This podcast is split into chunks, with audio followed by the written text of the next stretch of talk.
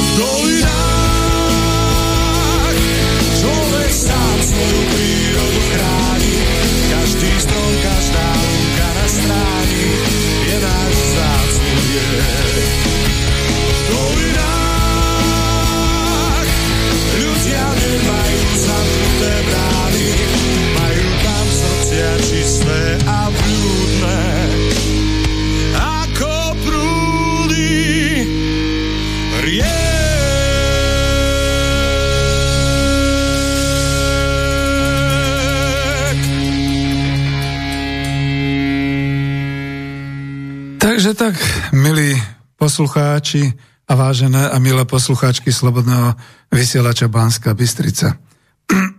Pardon. Dnes je ráno, piatok 18. marca roku 2022 a dúfam, že si udržiavate aspoň aký taký zdravý rozum. V medziach možností si preto zaželajme príjemné piatkové dopoludne, pre niekoho možno ešte ráno. Áno, Vysielame ešte naživo zo štúdia Bratislava, odkiaľ sa vám hlási dnes možno i na 120 minút, privstal som si, redaktor Peter Zajac Vanka. Schválne nehovorím dobrovoľný, pretože slovo dobrovoľník, dobrovoľný sa v priebehu roku 2022 veľmi, veľmi sprofanovalo. Takže čo robiť? No, tak poďme na vec. Táto relácia sa volá Čriepky z ekonomiky Slovenska číslo 03 a bude zaradená do archívu Slobodného vysielača Banska Bystrica pod relácie Klubu národohospodárov Slovenska. Ako viete, občianske združenie Spolok národohospodárov Slovenska už neexistuje, ale ja si môžem dovoliť ako nositeľ tohto klubu národohospodárov Slovenska pokračovať aspoň vo vysielaní a v publikáciách, ak sa to teda dá. tak teda. Ak počúvate v aktuálnom čase dnes od 9. ráno v piatok 18. marca, môžete spolu nejaké pripomienky dať, hovoriť môžeme spolu, ak zavoláte na mobilové telefónne číslo 0951 485 385 ale poprosím, hovorte k téme a tú tému si hneď teraz povieme. Nebudeme rozoberať ani vojnu na Ukrajine, ani nič podobného, ani geopolitickú situáciu. Nie, sme tu národohospodári, je to stále ešte v rámci klubu národohospodárov Slovenska. Alebo napíšte na mailovú adresu studio zavinač slobodnyvysielac.sk alebo ak máte otvorenú web stránku a vidíte tam tu uh, ten zelený, neviem ako to nazvať, chlievik, tak tam proste takisto môžete napísať odkaz. Nezabudnite samozrejme sa podpísať. Tam je to dôležité. Takže titul dnešnej relácie, okrem toho, že sú to čiriebky z ekonomiky Slovenska 03, podrobnejšie sa to volá čo sa udialo v roku 2022 s našimi slovenskými národnými záujmami. Pretože máte pocit, že je všetko v poriadku? Máte tam ten ilustračný obrázok, čiže za chvíľu ho vysvetlím. V texte ste našli takéto odkazy ako nafta stop, plyn. Stop. Prečo sa to podobá tomu starému vtipu ešte z čias socializmu, že? Meso. Nič, ceny. Hore, potraviny. Hore, vojaci, príchod. Nemocniciam nedáme, pracovníkom nepridáme. Ľudí so svojím osobným názorom stíhame, uzákoníme cenzúru. No nie, nie, nie, nie, nebude to o politike, bude to o ekonomickej a sociálnej situácii a sociálnom utopení sa slovenského ľudu v chaose a v tom, čo sa práve teraz deje. A ľudia majú naozaj chaos v hlavách, pretože je to cirkus. Však to máte tam aj zobrazené na tom avíze. Takže zatiaľ takto stručne v e, tejto časti.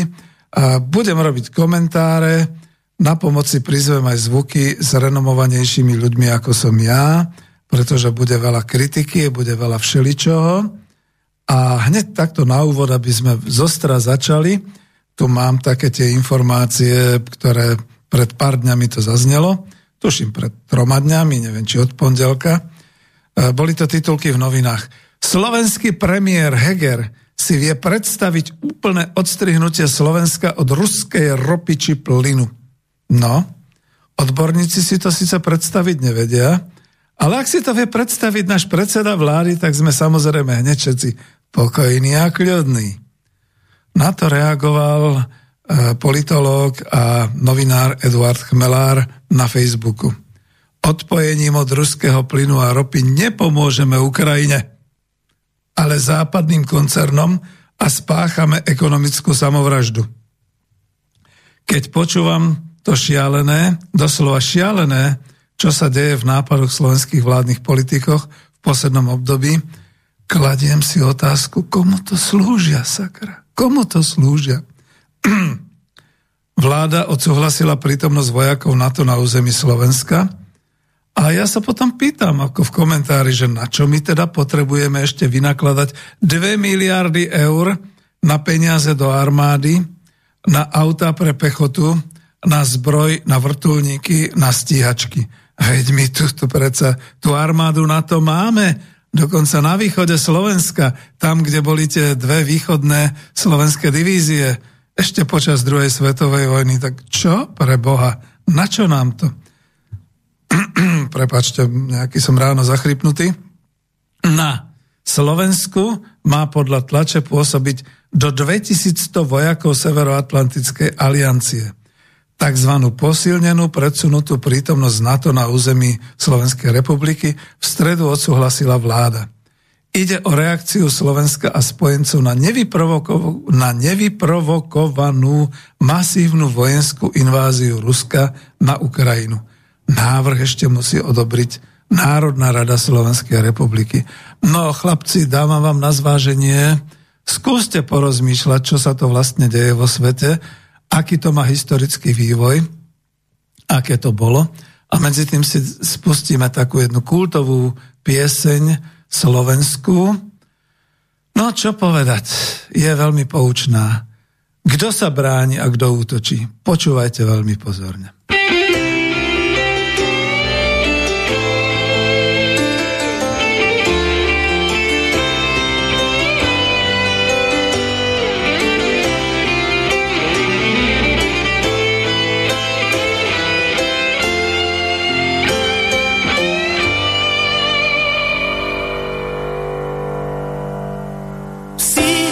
Sa bránia útokom, keď ich chcú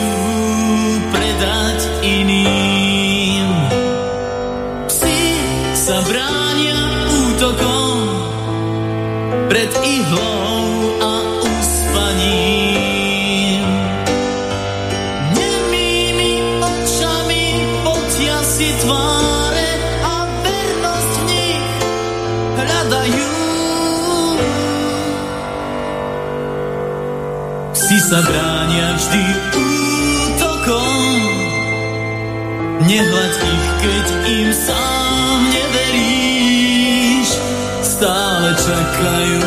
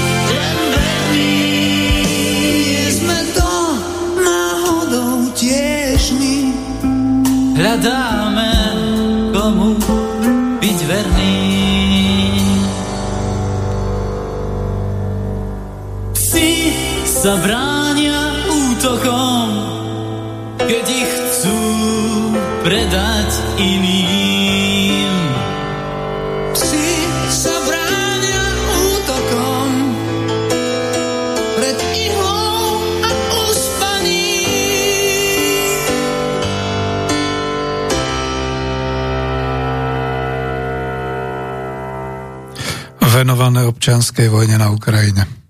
Dobre, takže skúsme ísť ďalej a skúsim jednu zaujímavú vec ešte teraz takto na začiatku povedať, že všimli ste si, že COVID zmizol? Úplne zmizol. Z mass médií, z toho strašenia, ktoré nám každodenne vlastne e, nie už po kvapkách, ale doslova ako klistýrom ponúkali mass média hlavného prúdu a naši politici.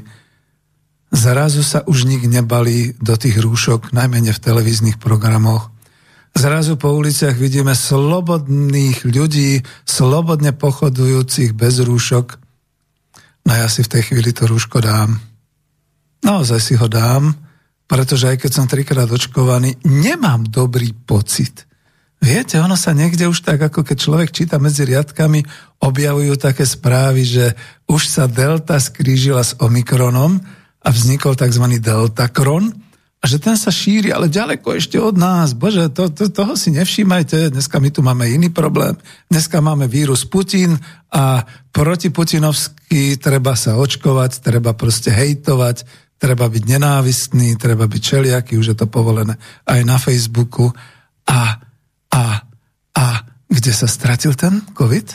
No, takže uvoľňujeme opatrenia, aj keď sa pozitivita stále drží na 50%. Čo to je 50%? Že idete v električke a z tých 100% ľudí tam 50% má zrejme ten COVID. Však je to len chrípočka. Ale viete, čo je zaujímavé? Že to slovo chrípočka použil ten jeden politický extrémista poprvý raz na Slovensku. Viete, ktorého myslím? Áno, áno, Kotleba. No A teraz akože všetci hlásajú, že je to len chrípočka. Zavoláte si obvodnému lekár, lekárovi a poviete, že e, nejak vám je zle a bol ste pozitívne testovaní a obvodný lekár vám povie, no dobre, tak si dajte E, máte horúčku, dobre, tak si dajte niečo proti horúčke, e, kloktajte, hrdlujte, e, dajte si nejaký ten to, to, to, to, podľa toho a vyležte to, lebo však to je len chrípočka, to vás prejde do týždňa. No a samozrejme teda ešte sa zahláste, lebo to by bolo nutné. Nezahlasujú sa tí ľudia. Poznám niekoľko prípadov na Slovensku, že tú chrípočku prekonali pekne doma, ako ešte si dokonca zobrali jej dovolenku. Viete prečo? lebo chránime svoje okolie, že v úvodzovkách. Ako keď je to v rodine, tak ako, no dobre, ja mám chrípočku, ale kvôli tomu ty, môj manžel, nepôjdeš do práce, vy, moje deti, nepôjdete do školy, do škôlky. No veď, to je to. Takto sa to teraz robí. No, a teraz čítam ďalej, že pred lekármi a zdravotníkmi teraz stojí ďalšia výzva, ktorou sú prichádzajúci učičenci z vojnového konfliktu na Ukrajine. Lekár a člen ústredného krizového štábu Vladimír Krčméry tvrdí, že covidová pandémia zďaleka nie je na konci. A teraz ako prečítam tie aktuálne informácie o pandémii koronavírusu na Slovensku, lebo najnovšie správy nakazených a zaočkovaných a, a tie nové prípady sa síce niekde zobrazujú, ale ja som našiel aktualizáciu, dnes už priznám sa, že som sa nepozeral za 17. ale za predvčerajšok 16. marca boli údaje na Slovensku takéto. Pribudlo 11 528 prípadov pozitívneho uh, teda testovania na koronavírus. Pribudlo 30 obetí na Slovensku, vraj je to už 19 tisíc ľudí od začiatku pandémie. V nemocniciach leží 2435 eh, ľudí s aktívnym covidom a keďže sú v nemocniciach, tak zrejme majú minimálne stredne ťažký až ťažký priebeh. Spomente si, kto to hovoril o tom, že nejak cez 3200 lôžok to je absolútne na zrútenie kapacita slovenského e, zdravotníctva, teda slovenských nemocníc, že?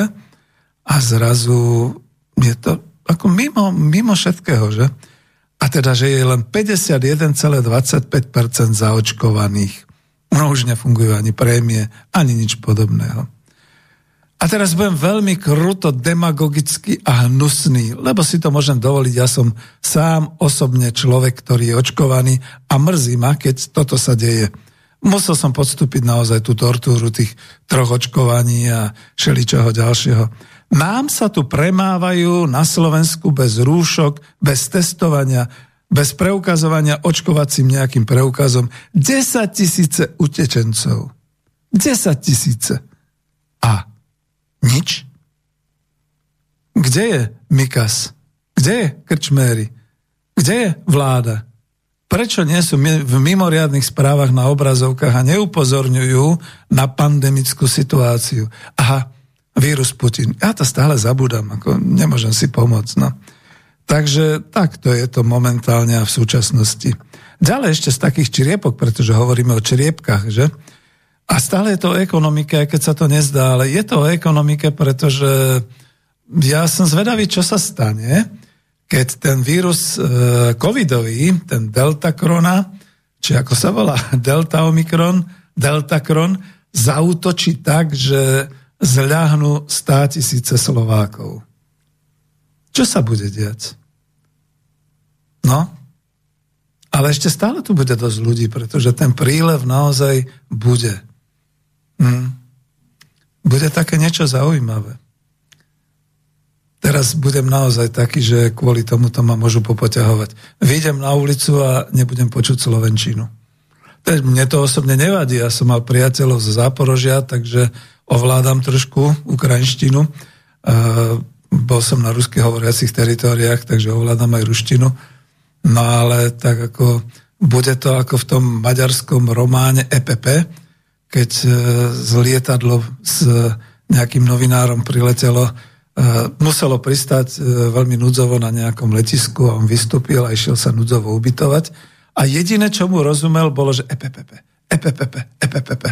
Áno, je to známy uh, science fiction román EPP, uh, kde teda autor vlastne zdôrazňoval a písal to zo súčasnosti. Boli tam nepokoje, uh, bolo tam všeličo, ale on nerozumel ani slova, ani sa nevedel vyznať v tej situácii. Mal chaos. No, tak teraz tu budeme mať taký chaos aj my. Dobre. A teraz také všelijaké čriepky z ekonomiky. A samozrejme sú dovedené do nejakého toho faktografického, do, do nejakého toho problému, ktorý vždy nastáva.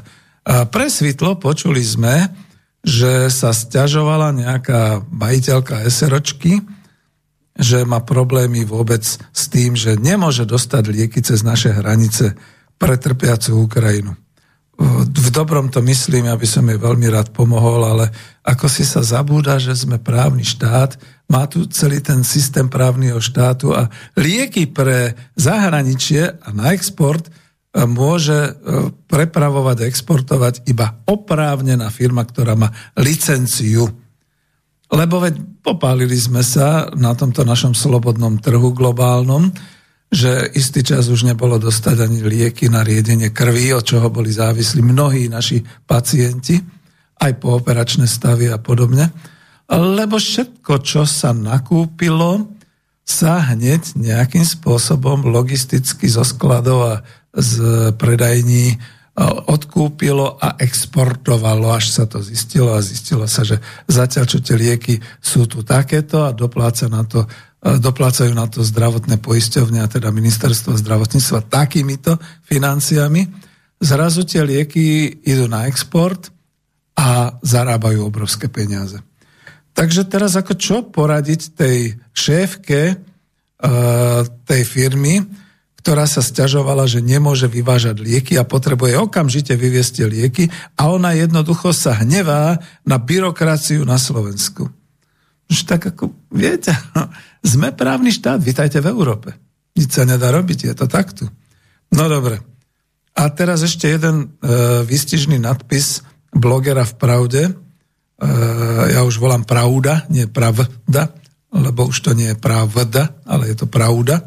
A toto je bloger číslo 112, ktorý napísal, asi najvystižnejšie to bolo ako ten jeho nadpis, ostatné veci už potom neboli také zaujímavé. Kto sa bude mať lepšie na Slovensku, Ukrajinci alebo Slováci doma?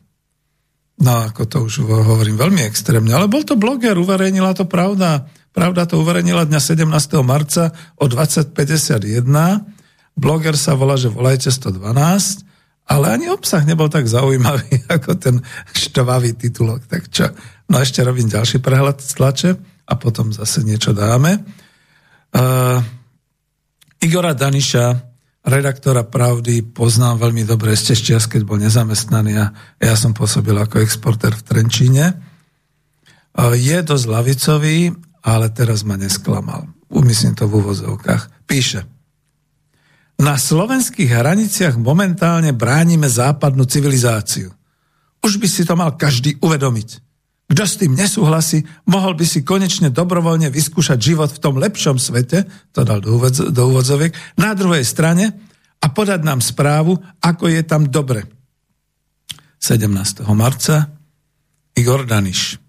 No, nemôžem si pomôcť, tuto môžem aj osobne polemizovať. Igor, ak e, sme sa poznali, a vieš moje názory, vieš aj moje životné skúsenosti. Ja nepovažujem tam život e, v ruskojazyčných krajinách za taký zlý a dokonca škoda teda, že si sa nemohol dostať povedzme do tých krajín, pretože keď som potom dával fotografie z toho výstaviska v Moskve a z tých e, vlastne mrakodrapov a centra, tak sa ľudia pýtali, to je kde pre Boha? To je niekde v Dubaji, alebo to je v Latinskej Amerike, niekde v tých centrách? Mhm. No, takže to, no, takže to nie je také, ako sa to píše. Ale už som ticho, lebo ja nechcem a nechcem v žiadnych takýchto veciach, ako dnes ešte hovoriť. Máme tu tému jednoznačnú, ale ešte zo pár čriepok použijem. Ešte naspäť k tej armáde a k tomu, že vlastne potrebujeme tu teraz zbrojiť a podobne. V mass médiách prebehli televízne videá na televíziách, ako nemecká firma Rheinmetall bude vyrábať, vraj má to zámer a bolo to široko propagované v televízii, bude vyrábať pásové obrnené transportéry, tuším Link sa volajú, v Moldave nad Bodvou, čím zabezpečí vysokú zamestnanosť eh, slovenských nezamestnaných. A samozrejme je to ešte v rámci toho, že najprv samozrejme musia vyhrať tender pre rok 2024 v tom eh, vyrábaní a dodávaní týchto obrnených transportérov pre slovenskú pechotu. A okrem toho teda však ešte teda dovážame stíhačky a, a, a už sme hádam aj doviezli tie Black Hawky a podobne. Ale moja otázka stále sa vracia k tomu, že dobre, potrebujeme zbrojiť, lebo samozrejme teraz sme vystrašení a zistili sme, že našich 5 tankov by sa asi neubránilo.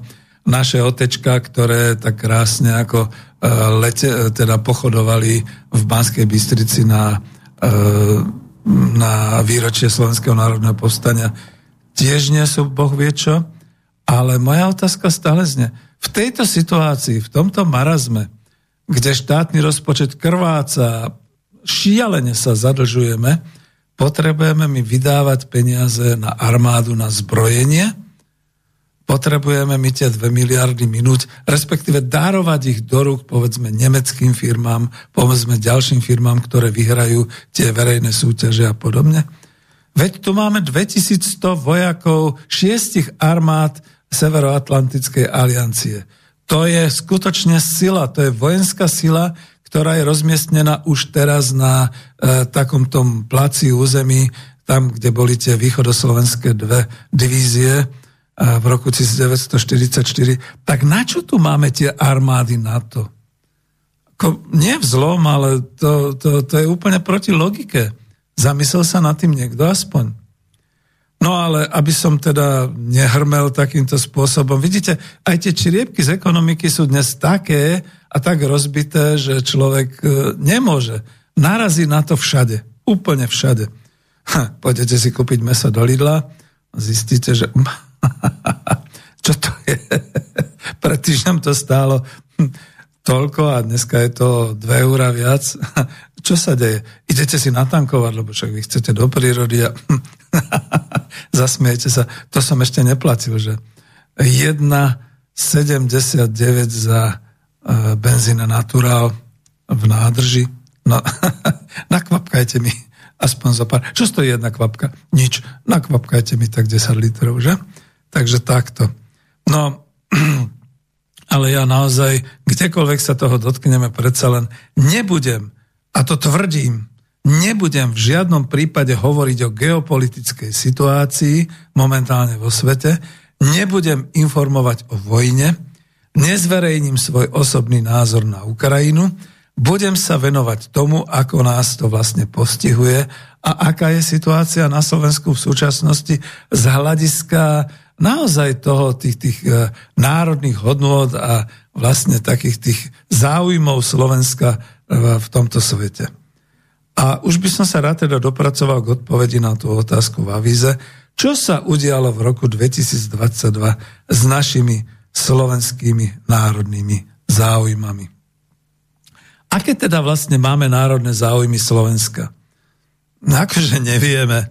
To musí vedieť aj malé dieťa, veď to bolo a už je pomaly, koľko to máme, tú našu republiku, eh, x rokov, kde vlastne rozmýšľame nad tým, aké sú vlastne naše záujmy Slovenska. No sme založení. Sme samostatná republika, aspoň si tak hovoríme, od 1. januára 1993. A ja to tak, nie som politológ, chýbal by mi tu, čo ja viem, naozaj mnohí, aj Edo Chmelár, aj ďalší, Stačí sa pozrieť na politické volebné programy politických strán Slovenskej republiky a zistíte to.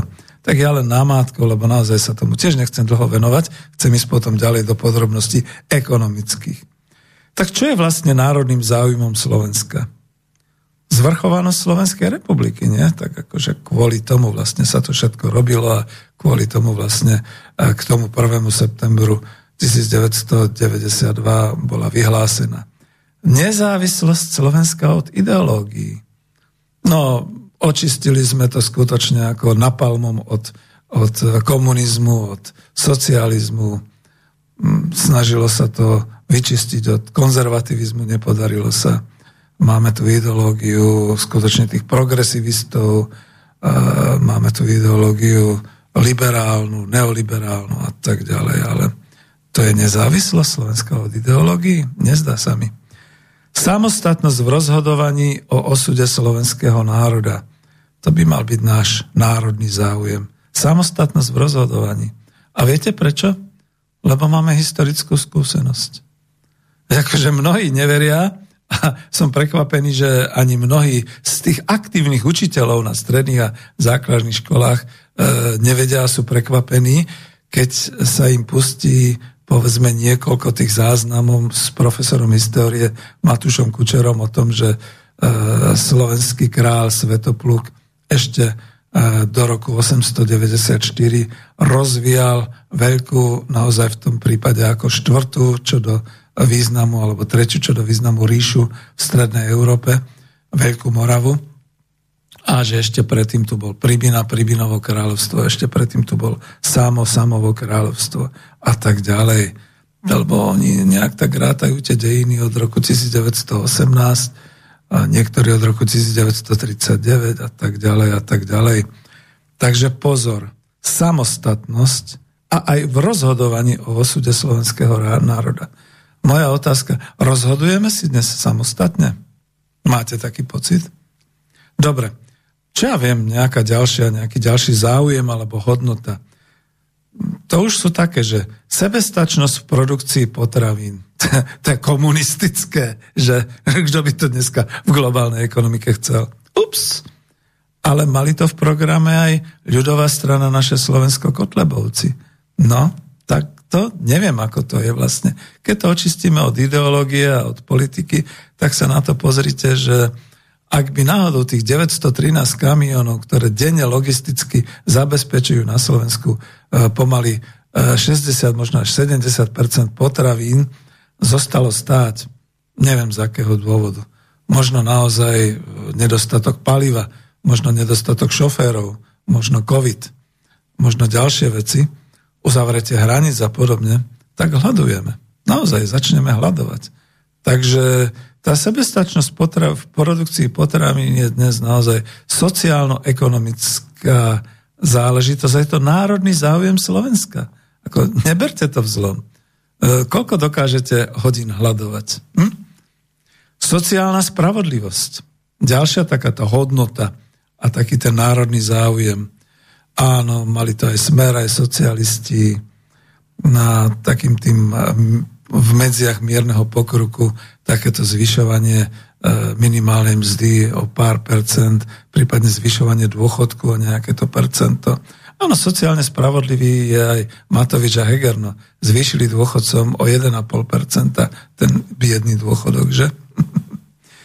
Dobre, no ale sociálna spravodlivosť naozaj, ako hovoríte s autorom knihy e, Ekonomika po kapitalizme, o ekonomickej demokracii, tak aj tam je vlastne ešte stále rozvinutá dosť problematika sociálnej spravodlivosti iba za takýchto a takýchto podmienok.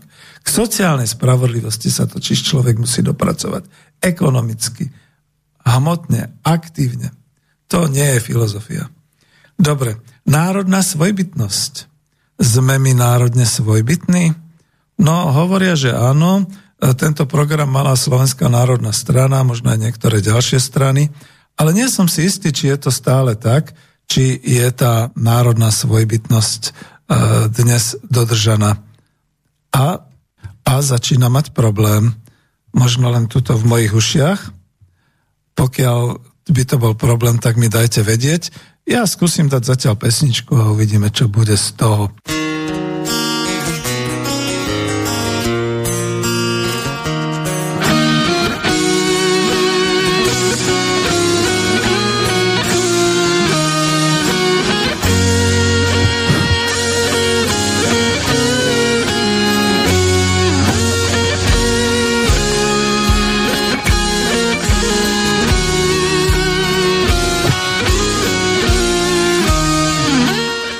Dúfam, že počujete, milí poslucháči.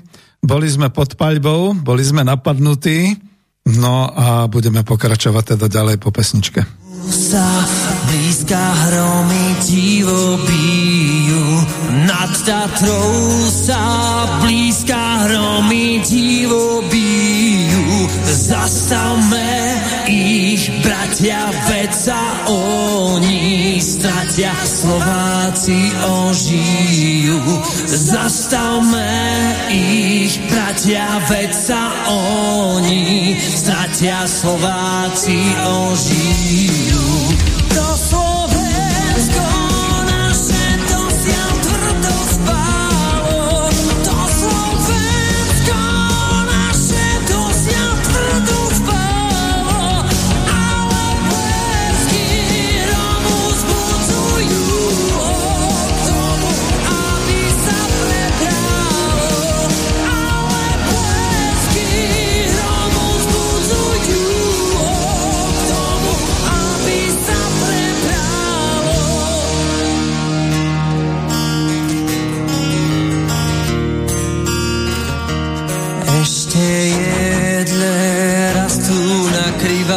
krivánskej strane.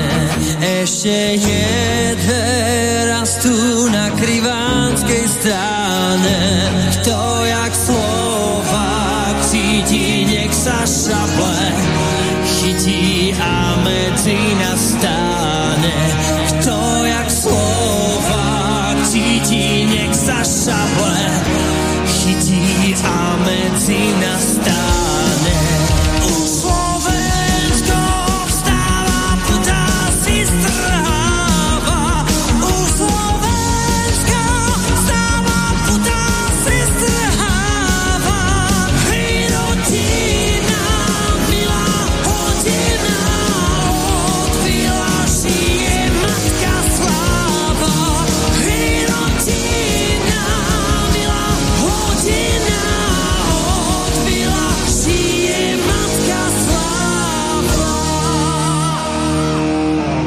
Tak dobre, chvíľu sme boli pod paľbou, dal som si pre istotu helmu na seba a neprestrelnú vestu a pokračujeme ďalej.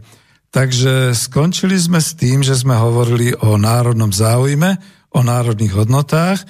Ja toto mám ešte stále hluché, takže poprosím potom priamo štúdio v Banskej Bystrici, že by mi potvrdilo možno, že vysielam a že je to v poriadku, ale budem hovoriť ďalej. Tak, dobre, už sa to upravilo aj u mňa. Veľmi pekne ďakujem všetkým. Ďakujem prozreteľnosti, ak sa to zvyčajne hovorilo. No a skončili sme u národnej svojbytnosti a presne pri tej ďalšej uh, hodnote národnej a pri tom národnom záujme uh, sa to stalo. Takže hovoríme o bezpečnosti obyvateľstva vonkajšej aj vnútornej, ktorá by mala byť dodržaná a na ktorú teraz tak apeluje vláda a Národná rada Slovenskej republiky. No vidíte, no tak aj keď môžete byť zavretí v miestnosti, môžete byť v bezpečí a tak ďalej a predsa len sa vám môže udiať nejaký ten útok. Takže takto to je. No. Ďalšia z tých e, e, hodnôt národných alebo z tých záujmov, ktoré by mali byť, ďalšia je zabezpečenie zdravia obyvateľstva. Takže o čo ide? Ide o to, že za tieto dva roky, za tých 24 mesiacov trvania covidu sa skutočne ako keby celkom zmenila alebo zmenil teda taký ten pohľad na zdravie národa obyvateľstva. A k tomu teda máme uveriť, tak máme 19 tisíc obetí covidu, nesmierne veľa. Tisícky ľudí, ktorí prešli aj samotným ochorením, nakazením, vyliečením a všetkým ostatným očkovaním a tak ďalej. Čiže zdá sa, že v tomto národnom záujme sme asi, e, dalo by sa povedať, pokročili najviac a ten dodržiavame. Otázka je, ako to bude ďalej, pretože nie som si istý, že či dokážeme na hraniciach všetkých tých utečencov, e, s ktorými sme solidárni samozrejme, ale či ich dokážeme okamžite testovať, očkovať, a či máme možnosť pozrieť, či majú zdravotné preukazy, všetky takéto veci. To by sa malo hneď na príjme, hneď na tom prvom kontaktnom mieste so Slovenskom odohrať, uskutočniť. Nemáme o tom správy. No a ďalší z tých bodov, ten záujem, alebo teda ten národný záujem a hodnota je sloboda a solidarita. Áno, dobre počujete, nie je to názov politickej strany, ako možno teraz sa potešili sa skári, ale je to skutočne tá sloboda v povedzme vyjadrovaní sa, sloboda v konaní, keď je to len možné a určitá solidarita. Ale solidarita nie len s cieleným určitým okruhom ľudí, solidarita všeobecne. To znamená, ako si zrazu v tejto chvíli, v tejto situácii zabudáme na dôchodcov, na nemocných, na matky s malými deťmi, na, áno, aj na naše chudobnejšie obyvateľstvo. Veď koľko je tých rómskych osad tu na Slovensku? Počuli ste v ostatnom mesiaci niečo o tom, že by sme pomáhali, ako by sme mali pomáhať? No vidíte. A v tom predchádzajúcom, v tej predchádzajúcej relácii, kde som mal tú tému Sami máme málo, som pochválil dokonca aj vtedajšiu premiérku Ivetu Radičovú, že teda jednorazovo rozoslali pomoc v potravinách pre Slovensko. Dneska sa samozrejme celá tá pomoc organizuje a vedie smerom na ukrajinských utečencov, ale to je všetko. Tá sloboda a solidarita musí byť naozaj všeobsahujúca. Nie len pre participačne alebo pre parciálne vybrané skupiny ľudí. Takže to je to, čo je a než príde nejaký ďalší útok, tak si pustíme už takýto záznam, ktorý tu mám, aby sme sa posunuli ďalej. Nech sa páči, počúvajte pozorne. Právě jsme dostali hlášení. Ano? Za poslední půl hodinu tu prý tři lidé viděli bezhlavého jezdce. Co to má být? To je jen lidská soudržnost, Jonesi. Zešílí jeden, zešílí všichni. Náš svět je tak nádherně malý. No, tak to bol úryvok e, z jedného filmu, ktorý som si teraz dovolil dať hlavne kvôli tomu, že skutočne množstvo, množstvo ľudí sa pýta, zošaleli sme? No dovolte mi teraz môj osobný názor. Áno, zošaleli sme, práve ste to počuli. Je to skupinová psychóza, nie je to nič neobvyklé. A tam, kde ste to počuli, tak to bolo o detektívke, kde sa vyskytol nejaký hoax, že po vidieku alebo tam po tých sídlach pochoduje jazdec bez hlavy a na koho určiť prstom, tak ten do 24 hodín zomre. No a zrazu nastala, nastala masová hystéria, že ľudia volali na policajnú stanicu. Ten jazdec sa vyskytol e, v jednom čase na desiatkách miest. No takže potom to ten detektív naozaj musel takto komentovať, nič sa nedá robiť. Je to také masové šialenstvo. A masové šialenstvo nás drží tu v Európe, aj v strednej Európe doteraz. Na to sa dá brániť jedine takouto kultúrou a takýmito kultúrnymi, povedzme, počinmi.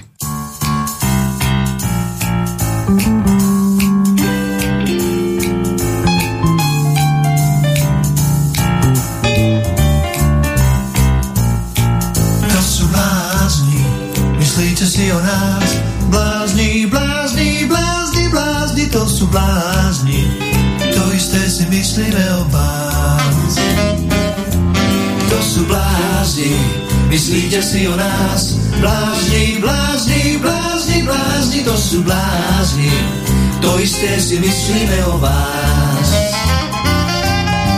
Kde som bol, tam som bol, viem, že nebol som, ale budem tam, kde som bol, nikdy nebol budem, kde som bol tam. Bol nikdy nebol som kde. To sú blázni, myslíte si o nás. Blázni, blázni, blázni, to sú blázni. To isté si myslíme o vás. Poznal som raz jednu slečnu, čo mi padla do oka. Nebola však celkom sama, viedla si aj bulldoga. Poznal som raz jednu slečnu, čo chcela veníško. Kúpil som jej kama sutru, tešila sa knižkou. To sú blázni, myslíte si o nás. Blázni, blázni, blázni, blázni, to sú blázni. To isté si myslíme o vás. Zelená záhradka, drevené vrátka, drevené vrátka, zelená záhradka. Nožička je krátka, invalid som skrátka, skrátka, invalid, dajte mi byt. To sú blázni, myslíte si o nás. Blázni, blázni, blázni, blázni, to sú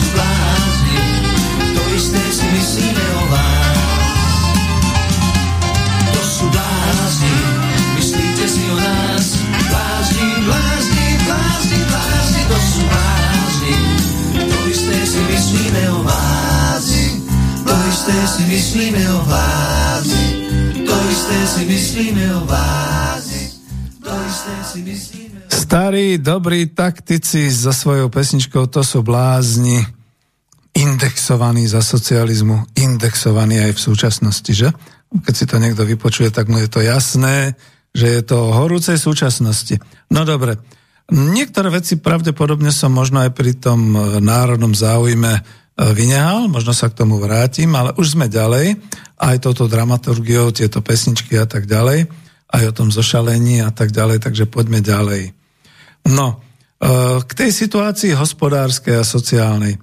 Mnohé organizácie už dlho, tie organizácie, ktoré zastupujú rôzne odbory hospodárstva, žiadali vládu, aby mobilizovala ekonomiku s cieľom zabezpečiť potravinovú sebestačnosť, ale aj e, energetickú určitú sebestačnosť a bezpečnosť, potravinovú bezpečnosť dovážaného tovaru, prípadne zabezpečiť dostatok energetických zdrojov. To bolo ešte pred vojnou.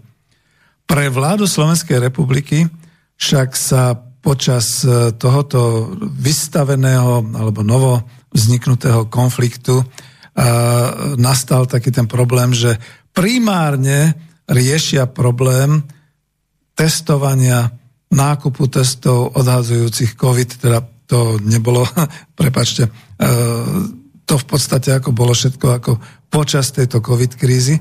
A dnes v podstate e, začali primárne riešiť soc, sociálnu a povedzme utečeneckú krízu.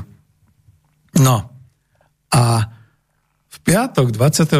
februára ústami ministra financí vyhlásila vláda a potom si to osvojila aj Národná rada Slovenskej republiky, že treba vyhlásiť hospodárskú mobilizáciu, aby sme mohli lepšie a rýchlejšie poskytovať pomoc Ukrajincom. A odrazu 1 500 tisíc dôchodcov na Slovensku bolo odsunutých na druhú kolaj. Odrazu všetci tí pacienti covidu a celé to riešenie toho covidu bolo odsunuté nabok. V republike máme takmer havarijnú situáciu vo verejnej doprave, ale vláda rozhodla, že utečenci môžu používať verejnú dopravu zadarmo. My im to doprajeme, ale stále hovorím, že sami máme málo študenti zo Slovenskej republiky a dôchodcovia tú dopravu zrazu zadarmo nemajú. Komunikácie, mosty, mnoho dopravných úzlov je v dezolátnom stave, ale nás ešte stále bojí to uh, vyhlásenie a vykrikovanie na verejnosti, že sme dezoláti, keď si myslíme niečo iné. Dovolili sme armádam NATO, čiže americkej, holandskej, nemeckej, českej, premávať sa po verejných cestách smerom zo západu na východ k našim hraniciam. A vôbec nás netrápi zrazu, že povedzme, máme v dezolátnom stave mosty a cesty a, a samejami a všetky takéto veci. No a teraz, e, prečo to všetko hovorím? Zrazu nastáva taký problém, že keď sa teda deje nejaká tá hospodárska mobilizácia a podobné veci, tak e, dokonca, čo som hovoril minulý raz, e, Vanda Hricová chválila ako influencerka, že ako dobre to štát zorganizoval. Nie štát, nie, neblbnite. Aj pani Vanda Hricová sa mýlila. V tom čase, keď ona bola na návšteve Užhorodu za svojimi bojujúcimi priateľmi na Ukrajine, tak v tom čase vlastne E, celé to pohraničie a všetky tie punkty pohraničné ob, ob, nechcem povedať, že obsadili, to je zase také blbé slovo, ale e, zahrnuli, nahrnuli sa tam všetky tie dobrovoľnícke organizácie, všetci tí, ktorí chceli pomáhať a klobúk pred nimi dolu, to som aj minule povedal, s tým, že naozaj nezištne v rámci svojich síl e, pomáhali. No a teraz akože, ako sa tá pomoc začína otáčať, doslova aj proti ním, vzhľadom k tomu, že sa štát mobilizuje. Tak si to vypočujeme, pretože máme k tomu také ukážky, to nie je odo mňa, to sú normálne verejné ukážky, ktoré môžeme ako zvuk pustiť. Nech sa páči, počúvajte pozorne. Kuchári na hraničnom priechode Vyšné Nemecké denne rozdali stovky porcií teplého jedla. To, že ich po zmene systému na hranici vo Vyšnom Nemeckom posielajú domov, považujú za ranu pod pás. Utečencom má variť firma za viac ako 1,5 milióna eur. Minister vnútra to odmieta. Od začiatku vojny na Ukrajine sa starajú o stravu na hraničnom priechode Vyšné Nemecké. Kuchárov bez hraníc však nemilo prekvapilo rozhodnutie krízového štábu. No nám bolo povedané, že v podstate máme, máme rozdať jedlo, ktoré tu máme uvarené a kvázi sa máme zbaliť.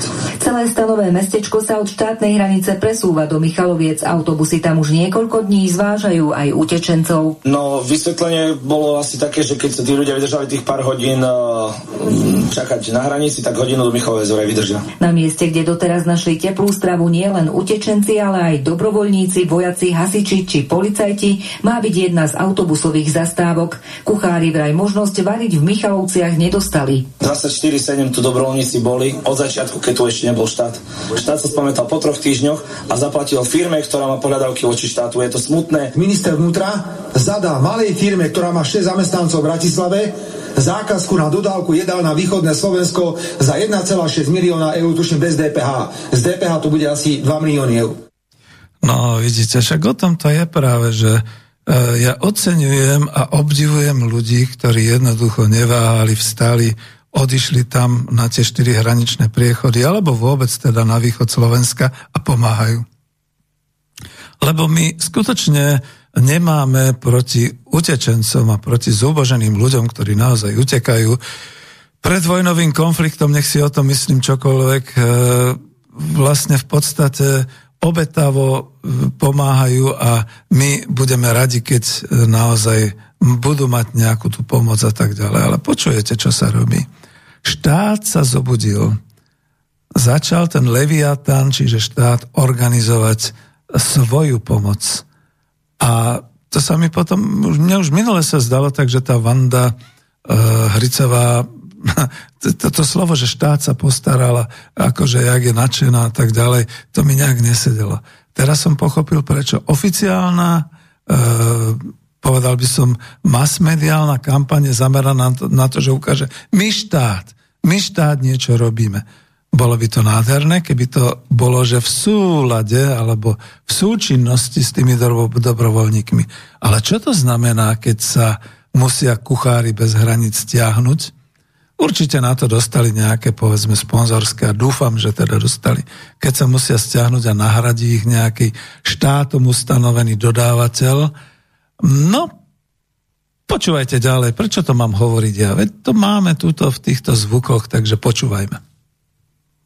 Z DPH to bude asi 2 milióny eur. Podľa šéfa rezortu vnútra však ide o rámcovú zmluvu, ktorá sa netýka Michaloviec, ale zabezpečenia služieb v Fazilovom centre v Gabčíkove. V Michalovciach je e, stráva zabezpečovaná cez cateringovú firmu, ktorá je lokálna. Tá cena tam bola určená na 6,90. Stop. Takže to hovorí minister vnútra Mikulec. Takže miestna cateringová firma ktorá ponúka obedy za 6,90. Ty vole. Kto by sa tam nechceli znajesť? Myslím pre uh, na deň, uh, čo sa týka stravy. Štát preplatí iba porcie, ktoré budú vydané. Podľa ministra Mikulca dobrovoľníci majú v krízových štáboch zastúpenie a so zrušením stanovišť vo Vyšnom Nemeckom súhlasili. Zostane tu toľko uh, potrebných síl a, a teda zabezpečenia tak, aby to sú samozrejme zvládali. Nikto tu nevyháňa uh, nikoho preč. Kuchári z hranice tvrdia, že aj napriek zmene systému je stále pre koho variť, či však vo Vyšnom Nemeckom po tejto skúsenosti skúsenosti ostanú, nie je isté. Katarína Cimborová, teatri. No a teraz si predstavte tú situáciu, že ste dobrovoľník, takto vás trošku vybodičkuje ten štát e, z vašeho dobrovoľníckého, z vašej dobrovoľníckej aktivity a je tam zrazu obrovský chaos. Tyto, toto, tyto, tamto, hento. A teraz človeka aj zamrzí, že tak tuto to bude robiť nejaká firma, kde má platených zamestnancov, štát im to platí, ja to robím povedzme zdarma alebo z nejakého grantu a e, namiesto pochvaly, namiesto poďakovania, namiesto súčinnosti, no tak nech sa tá cateringová firma tam vedľa nich stánkom postaví a nech doslova teda takisto rozdáva, predáva tie porcie. No však ako, ja viem, v čom je problém. Tam je problém v tom, že keď budú rozdávať menej porcií, budú mať menej financií od štátu a nebude sa im to príliš páčiť. Tak to je to. No, no celkovo celý tento chaos, ako chápem, na jednej strane Národná rada Slovenskej e, republiky odsúhlasí hospodárskú mobilizáciu, aby sme vraj mohli lepšie a rýchlejšie poskytovať pomoc ukrajinským utečencom. Na druhej strane sa z toho potichu robí dobrý biznis. Takže čo teraz? No ukazuje sa navyše, že toto nebola pravá hospodárska mobilizácia Slovenska, ale vlastne bola vydaná iba mobilizačná vyhláška totalitného režimu voči vlastným. Byť pripravený na pracovnú povinnosť? No, týka sa to hlavne zdravotníkov, vojakov, povedzme hasičov, záchranárov a tak ďalej, ale je to raz vo výhláške, tak možno si prídu aj po vás. Odovzdať svoje dopravné prostriedky štátu, to sa týka obcí, miest a možno aj firiem. Logistika, že? Otvoriť svoje obydlia, to už sa týka každého. Poskytnúť ubytovanie z príkazu štátu. Dokonca e, niektoré veci tam ani neboli podchytené. Práve myslím, že tú logistiku, nemocnice, záchranári. Samozrejme, že e, najnovšie, e, keď zákonodárne iniciatívy boli trošku obrúsené a zmiernené, tak aj toto opatrenie e, bolo trošku položené na ten trhovo-ekonomický základ. To znamená, že tým, ktorí budú poskytovať ubytovanie a zamestnávať utečencov, bude poskytnutá kompenzácia a dokonca e, bude honorované ich humanitárne úsilie. Tým sa toto všetko dostáva do komerčnej polohy a biznis jednoducho potečie. Jednoducho tečie cez tie humanitárne koridory. No a mám tu aj takú správičku, že bude Slovensko proste, alebo daruje Slovensko palivo, naftu a benzín Ukrajine. No a pritom my platíme za ten benzín a za tú naftu nehorázne sumy teraz. Takže ako je to? Nemali by sme trošku pomáhať aj nášmu obyvateľstvu? Takže je to úplne na hranici možného, pretože poskytnutie nafty a benzínu nie je to náhodou trošku tak na hranici poskytnutia e, materiálov, v tomto prípade naozaj pomaly už aj bojových, pre jednu z bojujúcich strán? Či? Naša slovenská pospolitosť bola a je vždy ochotná pomôcť ublíženým, utekajúcim, dnes teda utečencom z Ukrajiny. Ale nechajme to na nás. Nechajme to na ľudí, ktorí naozaj budú chcieť pomôcť a pomáhajú. Lebo naozaj aktívne pomáhajú. Tradičné kultúrne pohostenie chlebom a soľou, prípadne teplou izbicou a čajom, e, je to podstatné. Nech vláda nevymýšľa niečo, čo akorát poboruje chudobných na Slovensku. A chudobní na Slovensku to je minimálne polovica obyvateľstva, to sú dôchodcovia, to sú rómske komunity, to sú nezamestnaní. Áno, to sú tie mamičky s deťmi, e, osamele a podobne, ktoré spomínal kedysi Matovič. Takže čo? Ak platí, sami máme málo, našim kultúrnym zvykom je pomôcť, podeliť sa, ale zdôrazniť, že máme málo. Čiže pomáhame skromne. A budeme mať ešte menej, ak sa stopne plyn, ropa, ak sa zastaví výroba. Takto chce premiér Slovenskej republiky trestať nepriateľa? Samozrejme, že to potom vyvoláva v chudobných vrstvách slovenskej spoločnosti pobúrenie, pobúrenie, aké sa nepodarilo za ostatné roky nikomu. Nikomu. Napriek masmediálnemu nátlaku o vojne na Ukrajine ľud bzučí nespokojnosťou ako podráždené osy a už som z mnohých strán počul to najmiernejšie. No počkajte, však vo voľbách. Si myslí, že ľudia dajú tejto politické garnitúre najavo, že si už po voľbách ani len neškrtne. No a počúvajte, že ako to teda beží ďalej, pretože je nespokojnosť a tie národné záujmy sú dosť rozházané. Veď to skúsme. Počúvajme ďalší nejaký úrivok. Tú nespokojnosť chcú dať onedlho najavo na námestiach v krajských mestách. V máji plánujú spustiť aj generálny štrajk. Začnú symbolicky. V práci si dajú hodinovú pauzu. V prípade, že to nepomôže, tak budeme pokračovať ďalej a nevylučujeme jednodňový a možno ďalšie na takové veci. My nechceme nič veľa. Chceme len obyčajné, jednoduché veci. Sociálny dialog na európskej úrovni, mzdy a dôchodky na európskej úrovni. To je vybavené. Zamestnávateľia sa zvyšovaniu platov nebránia. Medziročne ich zvyšujú o 3-4%, čo však na tempo inflácie už nestačí. Lenže aj im stúpajú náklady a preto chcú rovnako vyjednávať so štátom. Musíme ty lidi udržet, musíme je zaplatit, ale proti tomu potřebujeme mít nějaký jasný směr a potřebujeme mít klid na tu naši práci. A nemůžeme se dozvídat informace někde z denního tisku nebo ze sociálních sítí. Viete, čo my ako môžeme urobiť? Jediné, čo môžeme urobiť, odsúhlasiť raz mes hej, o ďalšie 4% alebo ďalších 5%. My nemôžeme ľuďom nedať peniaze. Lebo keď ľuďom nedáme peniaze, z čoho budú žiť?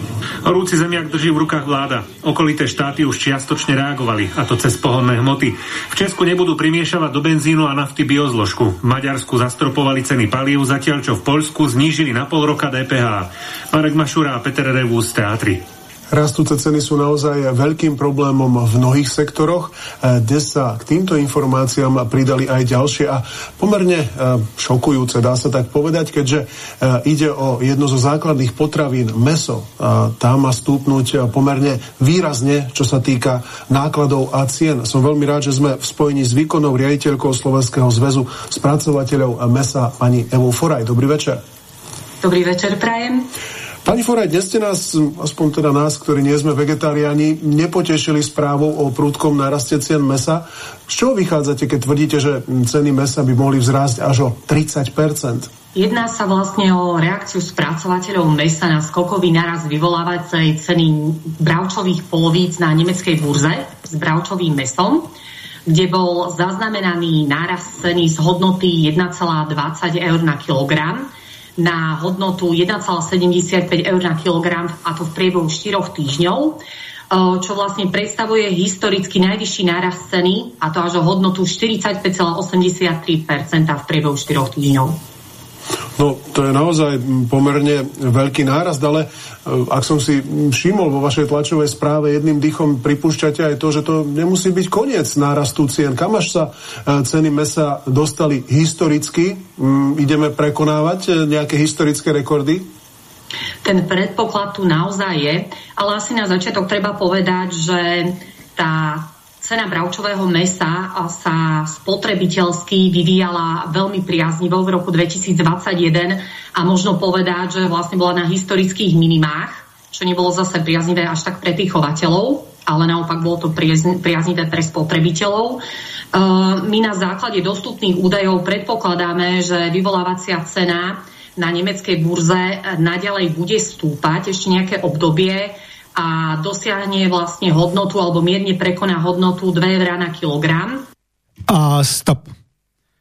Prerušil som to práve kvôli tomu, aby sme si niečo povedali tu v tejto relácii v Čiriepkách o tom, že kam sme to dospeli. To ste počuli. Ten začiatok bol o odborároch, ktorí sa búria možno kvôli nielen mzdám, ale aj kvôli tomu teda, že ako si sa zabúda na slovenské obyvateľstvo, na slovenských pracujúcich a tušia tam tú zradu, že pokiaľ sa teda hromadne začínajú a budú sa zamestnávať utečenci, čo by sme im dopriali, že spôsobí to samozrejme u zamestnávateľov taký ten plezír, že fajn, takže im stačí dať aj menej a prípadne budú spokojní aj s nejakou tou nižšou mzdou a podobnými vecami. No a tým pádom môžu povedať aj tým slovenským zamestnancom, že pozrite sa, ako nebláznite, teraz je kríza, teraz je vojna a pozrite sa, ak sa vám to nepáči, však chodte, hľadajte si. Nemajú si potom možnosť nejak moc príliš vyberať a hľadať. Takže to je to. A zaznela tam tá jedna myšlienka, že chceme len jedno, aby boli naozaj, keď už sú európske ceny, aby boli aj európske mzdy. A tie nie sú. Ani európske dôchodky, ani európske mzdy. No a v tej druhej časti, čo ste teraz počuli, čo teda bola tá cena mesa ako reprezentant dôležitý, to sa týka nielen mesa, všetkých potravín, týka sa to aj energie a podobne. Odvolávajú sa aj výrobcovia, aj táto pani sa odvoláva na to, že stúpajú ceny na burzách.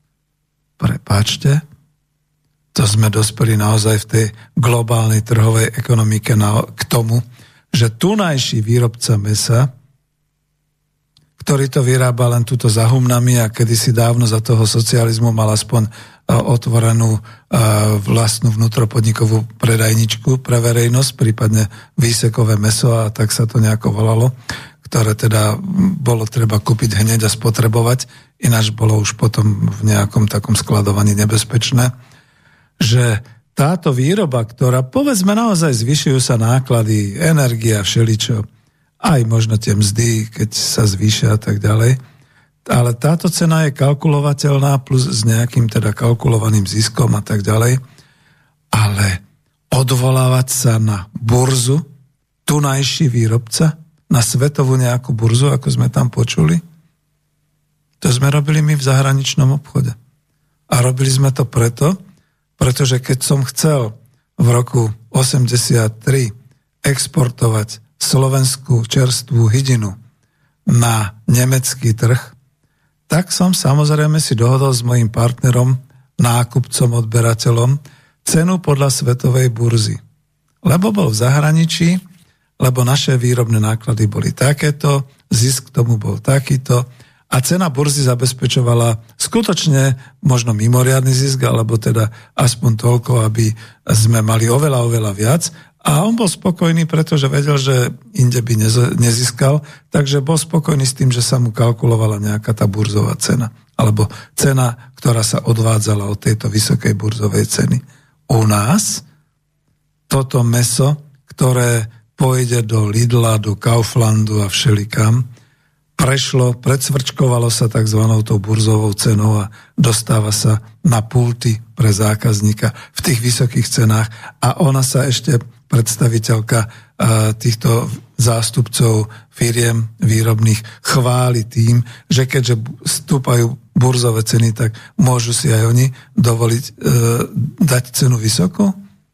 No potom naozaj príde niekto, kto si odimportuje veľmi lacné hovedzie a iné ďalšie e, druhy mias z Brazílie, príde to sem mrazené, tu sa to rozmrazí, bude sa to predávať ako čerstvé, lebo bude lacné, bude lacnejšie.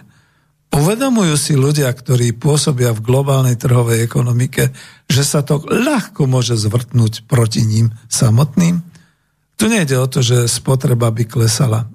Nemôže klesať. My sme naozaj už tak nastavení a naučení tieto generácie, okrem vegánov a vegetariánov, že skutočne máme radi tú biozložku, alebo teda tú, e, povedzme, bielkovinovú zložku takú, že máme radi meso. Takže urobiť to takýmto spôsobom, to je trik. Tomu hovorím obchodný trik, kde sa skúša naše obyvateľstvo. Takže aký je vlastne národný záujem, keď sa nezasiahne proti výžive, alebo teda nezasiahne sa proti zabez, za zabezpečenie výživy a proti takýmto praktikám odvodzovať ceny mesa pre domáce obyvateľstvo domácim výrobcom z burzy? Zošaleli sme? Pokračujme. A to v priebehu asi nejakých 4 týždňov, čo bude vlastne korešpondovať aj s dosiahnutým historickým maximum z prelomu rokov 2019-2020. Takže je možné, že sa dostaneme na tieto rekordné úrovne, respektíve, že ich uh, teoreticky budeme môcť aj uh, prekonať, ak uh, sa tá situácia bude vyvíjať ďalej takýmto spôsobom. No ale Pani Foraj, potravinári nás dlhodobo ubezpečujú, že Európa má prebytok potravín. Čo konkrétne je teda príčinou e, takéhoto prudku nárastu, e, prudkého nárastu cien? Je No a teraz to počujete, že Európa má dostatok e, potravín a mesa. Tak čo blbneme? Prečo to tak zvyšujeme? No, nie je to náhodou proti národným záujmom Slovenska? Počúvajme ďalej. sa nedostatok? Tak na zvyšujúcu sa cenu bravčového mesa v súčasnej dobe vplýva viac faktorov. Na úrovni prvovýroby sú to hlavne zvyšujúce sa ceny krmív a hnojív, ktoré navyšujú náklady hlavne na strávanie chovateľov. Zároveň bolo v rámci EÚ zaznamenané aj 10-percentné zníženie počtu prasníc, čo vlastne pre potreby mesospracujúceho priemyslu bude znamenať, že k dispozícii bude menšie množstvo jatočných ošípaných v rámci tej vertikály chovateľ, bytunky, spracovateľ sa naďalej vlastne tí výrobcovia, ale aj chovatelia potýkajú s navyšovaním cien energií a pohonných hmôt, čo tiež vlastne navyšuje tú cenu finálneho produktu a zároveň bol zaznamenaný na strane spracovateľov aj nárast obal, cien obalových materiálov a etikiet, čo priamo súvisí s rastúcou cenou ropy. Uh-huh. A skúsim sa opýtať ešte trochu inak. Hrozí nám teda v úvodzovkách len to, že meso bude drahé, alebo aj to, že ho bude nedostatok, že ho budeme musieť trošku pracnejšie zháňať? Tak v súčasnej situácii je vlastne stav taký, že tá dostupnosť toho bravčového mesa pre potreby mesospracujúceho odvetvia je nižšia avšak tento stav vlastne predpokladáme, že je len dočasný a krátkodobý. Z dlhodobého hľadiska predpokladáme dostatok bravčového mesa pre potreby mesospracujúceho odvetvia, avšak predpokladáme, že tá cena bude vyššia. Uh-huh. Uh, hovoríme uh, len o čerstvom mese, o takom, ako ho vidíme práve na našich uh, záberoch, ale hovoríme aj o mesových výrobkoch, myslím teda, keď už je to uh, meso rozpracované, prípadne pomleté alebo tepelne upravované to zdražovanie sa bude vzťahovať na všetky produkty z mesa. Vlastne to bravčové meso je hlavnou vstupnou surovinou aj pre výrobu napríklad mletých mias a mesových výrobkov, takže to zdražovanie sa vlastne prejaví v tom celom sortimente. Uh-huh. Ako predpokladáte, že sa zmení spotrebiteľské správanie e, vplyvom e, rastúcich cien? Ja viem, že nemôžete hovoriť e, o konkrétnych cenách, zakazuje vám to váš kódex. Ja som si dnes urobil taký drobný prieskum a naozaj už dnes sú tie ceny pomerne zaujímavé. Za kilo bravčovej panenky to bolo približne 7,99, vykostená krkovica alebo káre bez kosti to bolo zhodne 5,99, ak teda hovoríme o istých nárastoch. Myslíte si, že sa budú musieť aj spotrebitelia nejako prispôsobiť svojim správaním sa a nákupnými návykmi? Už aj pandémia koronavírusu do istej miery poukázala, že to spotrebiteľské správanie sa v takýchto situáciách môže zmeniť. To isté teda predpokladáme aj v prípade nejakého výraznejšieho zdražovania, kde predpokladáme, že sa zmení štruktúra predaja jednotlivých pultových kategórií mesových výrobkov v prospech výrobkov s nižšou pultovou cenou. Takže ja to musím skomentovať takto. Počuli ste apologéta obhajcu vysokých cien a počuli ste veľmi šikovného reportéra klobúk dolu. Naozaj ďakujem za, e, neviem, či to bolo z teatry teraz, alebo z RTVS, asi z teatry skôr, ktorý kládol dobré otázky. No z toho všetkého, aniž by som ja mohol byť podozrivý z nejakého šírenia paniky, uh, uvedomte si dve veci, možno aj tri veci. Prvá vec, na Slovensku nie sme sebestační v mesách. Ani v hovedzom, ani v bravčovom, ani v hydinovom. Ba naopak, keby sa nedovážalo tých 913 kamionov denne, pravdepodobne by sme mali prázdne mesové pulty. Lebo bravčové to nám vyhynuli všetky tie e, chrípky a, a všeličo ďalšie, mor, prasači a podobne. Hovedzie, no tak vybili sme si stáda už kedysi dávno a spoliehali sme si na to, že globálny svet a euro a všetko ostatné. Hydinové meso zaniká, pretože ľudia chcú radšej to prebalované ukrajinské a polské, hops, ukrajinské. To je zaujímavé, či vôbec ešte teda ukrajinské meso k nám teraz prúdi, ako to je vlastne. No a tým pádom samozrejme aj všetky tie polotovary z mesa tam bolo, že meso, ktoré je mleté. No prepačte, mleté meso to už je v podstate druhotná surovina z e, pôvodného mesa, takže to sa dá naozaj len na také rýchle fašírky a podobné veci. To, to by som neskladoval, to by som nezmrazoval a tak ďalej. Tak robil som v potravinárskom exporte, takže viem niečo o tom. A takisto mrazené mesa. No ale keď sme počuli, že v Európe je dostatok, to nás tak upokojilo, že musíme potom znova dať tú otázku, na čo potom to zvyšovanie cien? Čo to je, to zvyšovanie cien? Ako nerozumiem tomu. Naozaj nechápem. Takže, milá verejnosť Slovenska, počuli ste, dali sme to za to a ja som to dal za to do správ, aby som ja nešíril e, tú zlú správu a tú paniku, no ale tak ako pomaly, pomaly aj my, čo sme takí fanúškovia takého dobrého mesa, aspoň raz za týždeň, aby sme prechádzali na vegetariánsku stravu, že? Tak toto vyzerá. A teraz si to porovnajte v tom, čo sa deje. Tuto vo veľkom sa varí, varí sa pre utečencov. E, dobre je to, chvála Pánu Bohu. A ešte ich budú prichádzať ďalšie 10 tisíce. A firma štátna dostáva za vydanú dávku 6,90 a vy, keď idete niekam si kúpiť aspoň nejakú tú, tú obedovú menu, menu dávku alebo podobne, platíte dneska už minimálne No nemám predstavu, lebo nie som zamestnanec 5,50 alebo možno už tiež 7 alebo koľko eur. Ale to si musíte zaplatiť, že? A keď chcete kúpiť domov to mesko, joj, nuž, to si priplatíte. No dobre, ale teda, aby sme sa dostali ešte kuštik ďalej a čo teraz povedať? No, stále ma to láka nejak vrátiť sa k tým témam bezpečnosti a podobne. No dám tu jednu správu, ale nechcem ju príliš uvádzať, že hm, ak teda sa chce premiér Heger zbaviť tých eh, protiraketových systémov S-300 ruských, ktoré teda dodáme nášmu bojujúcemu susedovi, tak v podstate nám všetkým maluje na chrbty terče a prípadne aj na hlavu terče, pretože tie presné údery potom budú zamerané pretože vstúpime tým pádom do vojny, budú zamerané práve na to, aby sa u nás zlikvidovali, povedzme, ešte stále teraz tu existujúce tie eh, S3, S300, obyvateľia, ktorí sú v bezprostrednej blízkosti týchto uh, raketových síl alebo raketových uh, zostav, tak utekajte. Lebo proste môže sa stať niečo také. A možno to nebude iba tam, ale bude to aj na tie presne vyznačené body, keď vstúpime do vojny. Čiže to bude kuchyňa, to bude sliač, to budú tie prešovské a, a východné niektoré areály, ktoré môžu byť od tej chvíle, keď teda sa premiér rozhodne darovať alebo predať našim bojujúcim východným susedom tie S-300, tak budeme to mať asi takéto.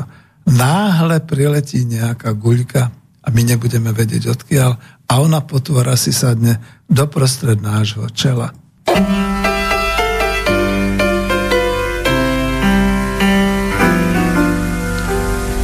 Jo, vzduch byl plný boje, jak jsem tak do něj pliv.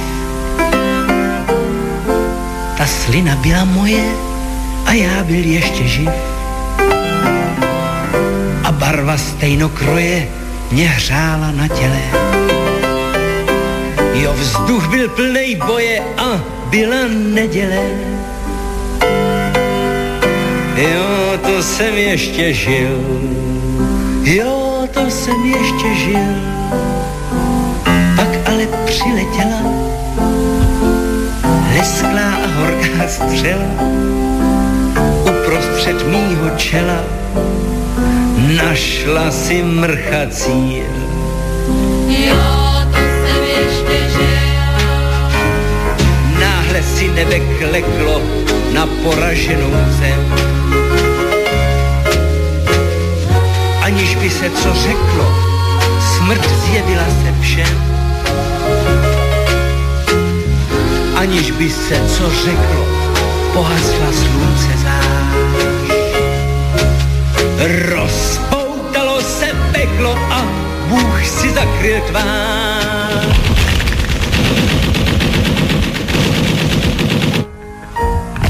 Jo, to jsem ještě žil, jo, to jsem ještě žil. Pak ale přiletěla hezká a horká střela uprostřed mýho čela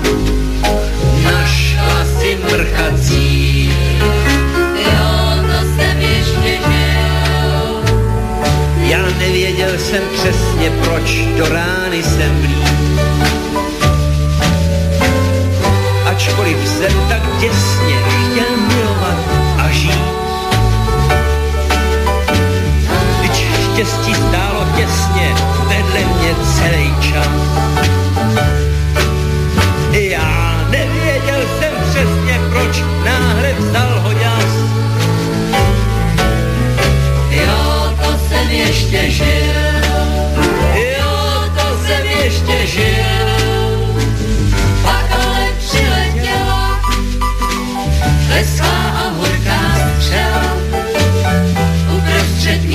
Čela našla si mrchací.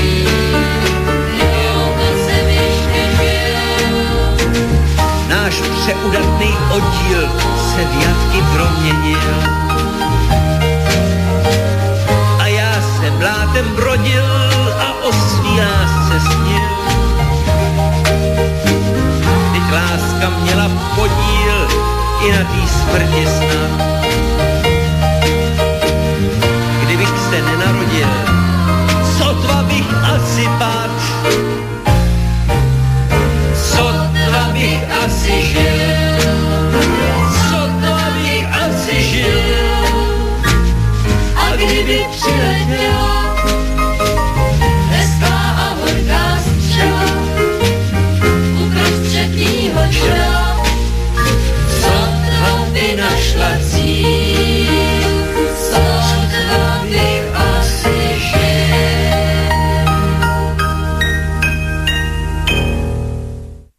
Žiaľ, hodí sa to všetko. Nič sa nedá robiť, je taká situácia, že táto pieseň je veľmi aktuálna. Dobre, no z, z e, mailov prišli niektoré ohlasy, niektoré prečítam, niektoré nie, prepačte mi. A píše mi tu, čo sa týka ako tých cien malou obchodu a tak ďalej, aj s obrázkom. A viete, ako, neviem, čo je to korenie, tuším Magnum asi, alebo ako to je. A nemám to overené, ale je tu obrázok. Nie korenie, toto je čo? Toto sú asi nejaké, nejaká pochutinka, asi dokonca zmrzlina alebo podobne. Že v Británii v obchode to našiel za 2,50 libry. Kaufland to isté predáva za 6 eur. No áno, my sme sa totiž to stali naozaj takým tým miestom, už sme to hovorili v predchádzajúcich reláciách, o maržiach. E, ťaží sa tu, to je v podstate klondajk, tu sa ťažia z marží obrovské peniaze, pretože nemáme sa čím brániť. No, v tomto prípade, ak je to obrázok nejakej tej zmrzliny, alebo podobne. No, máme tu nejakých výrobcov, domácich výrobcov zmrzliny. Veď ešte aj to, ja, ja, mňa, mňa chytal smiech, že ešte aj to, že existuje ruská zmrzlina, ktorá sa pravdepodobne u nás vyrába, no bude to mať zakázané. Ruská zmrzlina dnes. Fuj, veď to je tovar naozaj. Fuj. No vidíte. Čiže my deštruujeme konkurencieschopnosť absolútne akú. A povedzme, keď taká tá predstaviteľka, taká tá apologetka tých vysokých cien sa odvoláva na burzu, mala by sa odvolávať skôr na presne na ten, teraz to poviem skoro až tak hnusne, na ten nacionalizmus. Dobre teda, keď si zo Slovenska vieš, že sa to vyrába tuto u teba za humnom a nájdeš, že ten výrobok tuto spoza humna z tej fabriky sa nachádza v tom Kauflande, kúp si ho. Aj keď stojí viac, no ale podpor, podpor vlastne možno svojich susedov a podobne. Takže je, je to mimoriadne chaotická zložitá situácia. A ďalší mail od e, Jana. Pán Vanka, so Slovenskom je už zlé. Už neexistuje sila, ktorá by zastavila deštrukciu Slovenska. Politici si robia, čo chcú, žiadna kontrola. Bude tak, ako povedal nejaký predstaviteľ USA, že im nejde o ľudí, ale o územie, takže nás už predali aj s územím. Minulý rok v septembri som kupoval metrák pšenice za 17 eur, minulý týždeň stal 30 eur, dnes 37 eur a zajtra 40 eur. Mne to príde ako ochota vyhľadovať celé Slovensko alebo zlikvidovať hladom. Ako povedal profesor Stanek, chráň sa, kto môžeš, ostatní nech podochnú. Ale kde sú politici? Tí majú noty a poriadne zaplatené a ľuďom sa smejú. No mám na to vôbec odpovedať? Veď to je názor e, z ľudu a ja pocitujem v mnohých oblastiach niečo podobné, ale aby, aby to teda bolo aj nejaká e, konkrétnejšia odpoveď. Už minulý týždeň som čítal z takého toho komentára pána doktora, čo sa písalo o sebestačnosti, že čo by bolo treba urobiť. Čo budeme nutne potrebovať do budúcej úrody, lebo už je zasiaté, oziminy sú a tak ďalej. Takže za prvé, poprvé, ministerstvo polnohospodárstva pravdepodobne by malo okamžite zakázať predaj komodít, prípadne stopnúť uzatvorené zmluvy na všetky tieto pšenica, kukurica a podobné veci. Pretože áno, obchoduje sa s tým, exportuje sa to. Zákon alebo zákonom by e, malo ministerstvo prijať vytvorenie štátneho fondu obilia. V minulosti predstavoval takýto štátny fond zhruba 850 tisíc tón pšenice a 300 tisíc tón jačmeňa. Do fondu by mal štát vykúpiť obilie po zbere úrody od polnohospodárov a zabezpečiť jeho skladovanie. Podobne treba vytvoriť krmný fond pre krmovinársky priemysel. Isté, že pretože živočišná výroba stojí a padá na e, krmovinárskom priemysle a na krmivách. Na to sa ako si nemyslí teraz. Po tretie, zakázať vývoz živých hospodárskych zvierat za účelom porážania, alebo odporážania sa tu píše, tomu rozumieme, že oni sa potom vrátia naspäť, ale už samozrejme drahšie, pretože e, polosurovina alebo surovina spracovaná na polotovar už je drahá. No a všetky tieto opatrenia by tak prispeli k stabilizácii a udržaniu zásob aj cien výrobkov.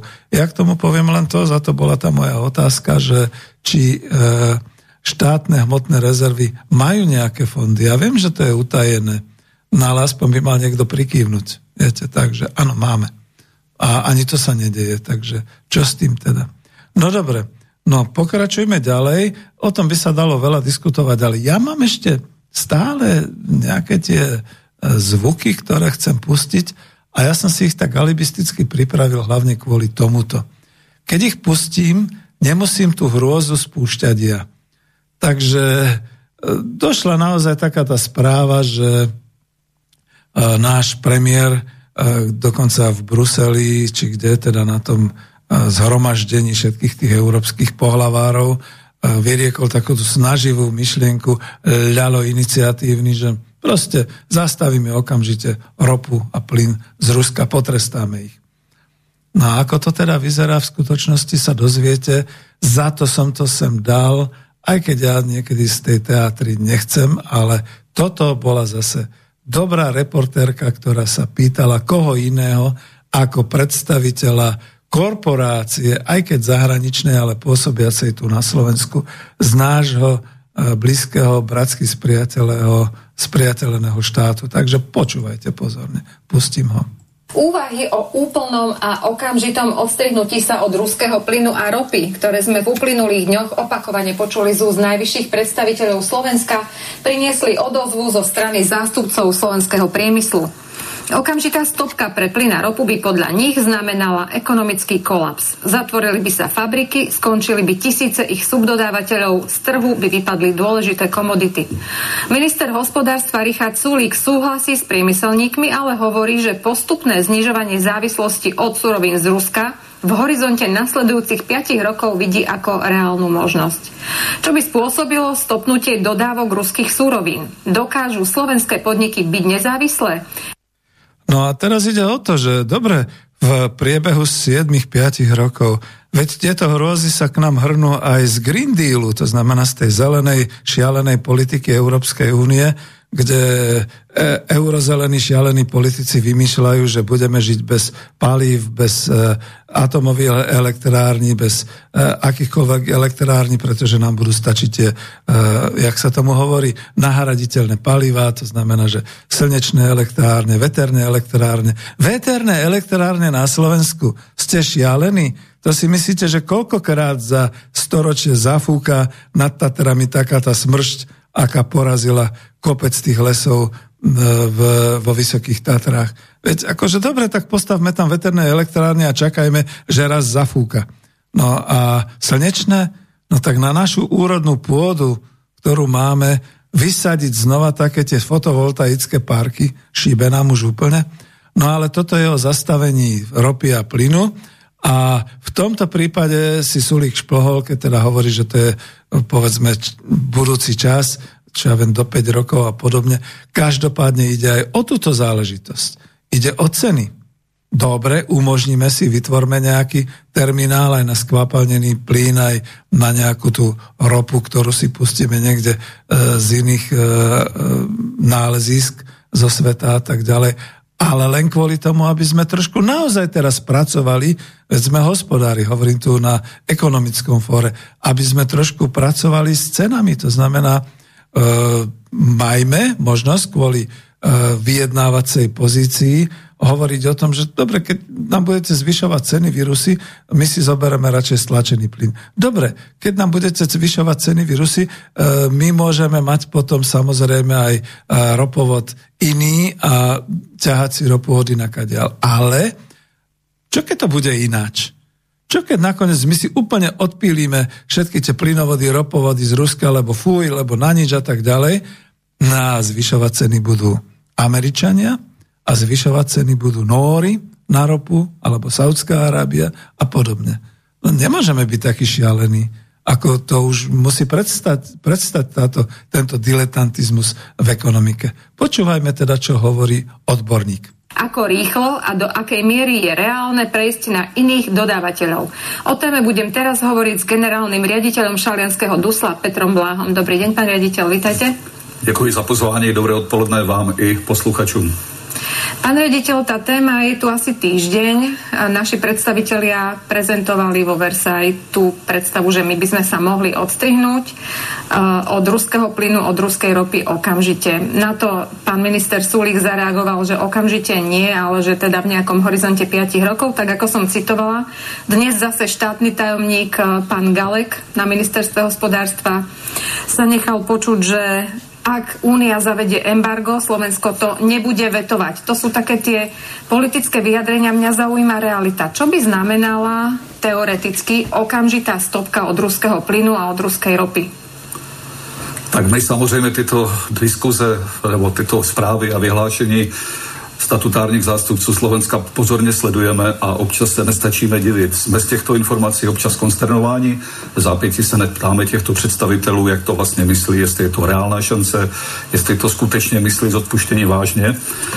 Chápeme samozřejmě, co nastalo. Tento, tato válka, která probíhá na Ukrajině, určitě nenapomohla žádnému, žádnému dobrému vývoji ekonomiky a Musíme akorát uvažovat a přemýšlet nad tím, že aktuální stav je takový, že Slovensko je dneska nejzranitelnější krajina v rámci celé Evropské 26. Dobre ste počuli. Za prvé, dobre to priemyselník nazval, že toto tu sú tí naši štatutárni zástupcovia Slovenska, čo to vymýšľajú. Ja len teda upozorním uh, verejnosť, že to sú nami volení zástupcovia ľudu ale oni si ako si to, tú moc uzurpovali k takýmto detinským vyhláseniam, ktoré nemôže nikto brať vážne vo svete, keď si to vypočuje. To je, ako vidíte, čo ako skúsený priemyselník hovorí o tom. A na druhej strane to hovorí povedzme aj pán profesor Husár, profesor ekonomie, ktorý skutočne už tu neviem mať asi čas uh, čítať, tak len upozorním na ten jeho článok, ktorý písal o tom, že čo my teraz potrebujeme, my potrebujeme odbornosť zaviesť do celého systému rozhodovania o ekonomike Slovenska, pretože momentálne je to v rukách totálnych diletantov.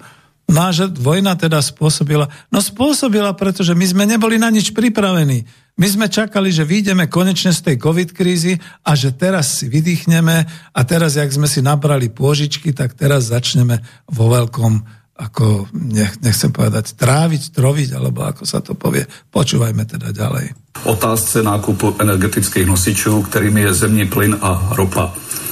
U zemního plynu je aktuální závislost na ruském zemním plynu zhruba 85 až 87 u ropy na té standardní ruské ropě, které se říká řez repko, je to 100% a tato ropa No, musel som aj túto zastaviť, lebo som chcel dopovedať, že my sme ako na Slovensku najzraniteľnejší z Európskej únie, čo sa týka energie, čo sa týka ropy a plynu.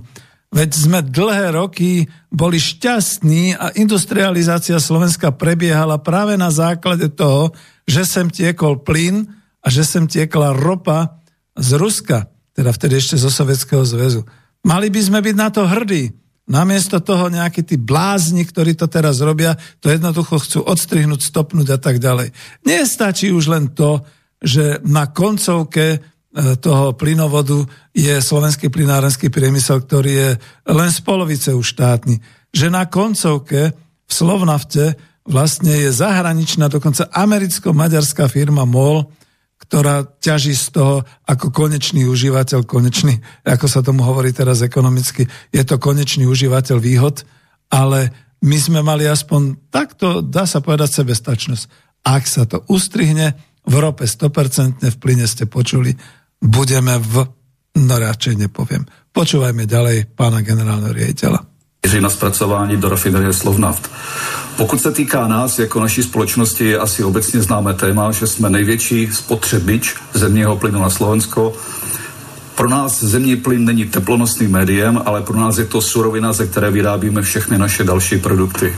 Ta spotřeba je pro normálního smrtelníka v podstatě až nepředstavitelná, nemyslitelná. Naše denní spotřeba se pohybuje kolem 1,5 milionu kubíků zemního plynu denně.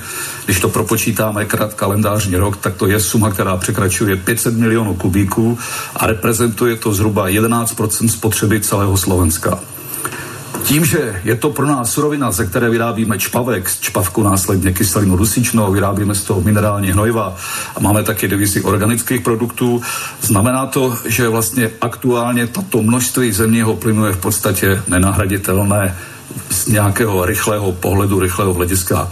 Rozumíme tomu, že Slovensko má nějaké zásoby zemního plynu, které jsou uskladněny v podzemních eh, zásobnicích, ale vyhlášení Eustreamu, stejně jako SPP distribuce, hovoří o tom jasně, že aktuálně, pokud by mělo dojít k odpojení dodávek, Slovensko nemá šanci velmi rychle zareagovat a muselo by se počítat s tím, že musí dojít k zásadnímu omezení spotřeby a velmi pravděpodobně byl, byly vyhlašovány nějaké regulační stupně. Těch regulačních stupňů je celkem devět. E, Znamenalo by to, že vlastně my jsme subjekt kritického hospodářské mobilizace a kritické infrastruktury. Asi bychom byli jednoznačně omezeni v množství dodávaného zemního plynu a znamenalo by to, že bychom museli a byli donuceni odstavit továrnu. Odstaviť znamená čo? Že ako úplne zo 100 na nulu a nič? Zřejmě úplně ze 100 na nulu, protože pro nás neexistuje alternativa, že nám někdo zkrátí dodávky o 50% nebo o 70%. Ta výroba je nadstavena na nějaký optimální stav a taky na nějaké technologické minimum. My už aktuálně začínáme snižovat spotřebu, což znamená, blížíme se tomu technologickému minimu, protože při stávajících cenách komodit se nám nevyplatí zásadním způsobem jet velký objem výroby, Znamená to, že vlastně ceny plynu jsou natolik volatilní dneska na trhu a proti tomu naše produkty jsou většinou fixovány na tři měsíce až půl roku dopředu, což znamená pro nás, že pokud ta cena zásadním způsobem roste nahoru, tak my ji nejsme schopni promítnout do prodejních cen. Môžete... Já s oblibou říkám, že já vlastně nemůžu v podstatě ani naše nákupčí plynu, kteří tuto práci dělají celý život, peskovat za to, že kupují špatně. Ta historie je zhruba taková, že když se podíváme na stav loňského roku, předloňského roku a roky dřívější, tak pokud se cena na burzách, a my kupujeme burzovní produkt, eh, pohybovala v běžném standardu, tak se pohybovala cena nebo měnila se cena maximálně o nějaké druhé desetinné místo za desetinou čárkou, což znamená, byly to nepatrné vlivy a kupujeme futures produkty z hlediska budoucích dodávek a taky kupujeme něco na spotovém trhu okamžitém.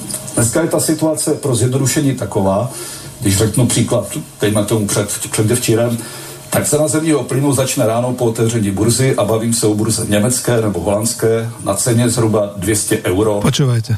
za megawatt hodinu.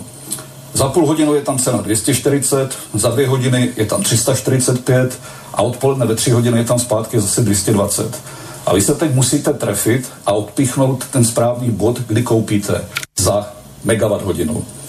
Za půl hodinu je tam cena 240, Ešte raz. No. Ako tie ceny rástli? Povedzte, lebo ono, ten rast cien, ako úprimne, nesúvisí to s vojnou, vojna tomu nepomáha, ale ten rast cien uh, tuto je už uh, ostatné dva roky. Presne. V podstatě, Zhruba dva, tak, v podstatě tak. dva roky asi ne. Od- Jako, když se podíváme a šli bychom opravdu do historie, tak první abnormální růst cen začal někdy v loňském pololetí loňského roku. Přitom, že i předchozí rok tam vlastně byla tam nějaká vola- volatilita, ale extrémní nárůst zůstal, jako nastal ve třetím kvartálu loňského roku. To bol ten impuls, ktorý dali Green Dealáci. Tak ideme ďalej. Tudíž je zřejmé, že to asi nemá pouze spojitost s aktuálně probíhající válkou na Ukrajině. Rychle na 220. Toto je dneska stav jako Evropské unie. Paradoxně srovnání se Spojenými státy, tam je zemní plyn aktuálně levnější zhruba o 1660%, což Počúvate pozorne. V Spojených štátoch je to úplne iná všetko. znamená jejich těžený vlastní zemní plyn, po případě i LNG, dneska je výrazně, výrazně a ještě jednou řeknu výrazně levnější pro jejich lokální trhy. A poté se samozřejmě velmi těžce konkuruje lokálním producentům. Poďme sa pozrieť na to, že čo všetko vlastne keby ste to teda, že stopli hovoríte, čo všetko z toho plynu vy vyrábate, vy ste to tu už naznačili, že hnojivá, ale uh, kam až siaha tá stopa vašich produktov, toho plynu, ktorý vy nakupujete, do ktorých odvetví nášho bežného života, ktoré my ako normálni bežní ľudia pocítime. Já tady nechci šířit paniku nebo být poslem nějakých špatných zpráv. Jak už jsme právě řekli, my prostě ten zemní plyn v té kvalitě a objemu buď budeme mít, anebo prostě musíme továrnu odstavit. Takže počúvajte veľmi pozorne, čo teraz povie odborník cez výrobu.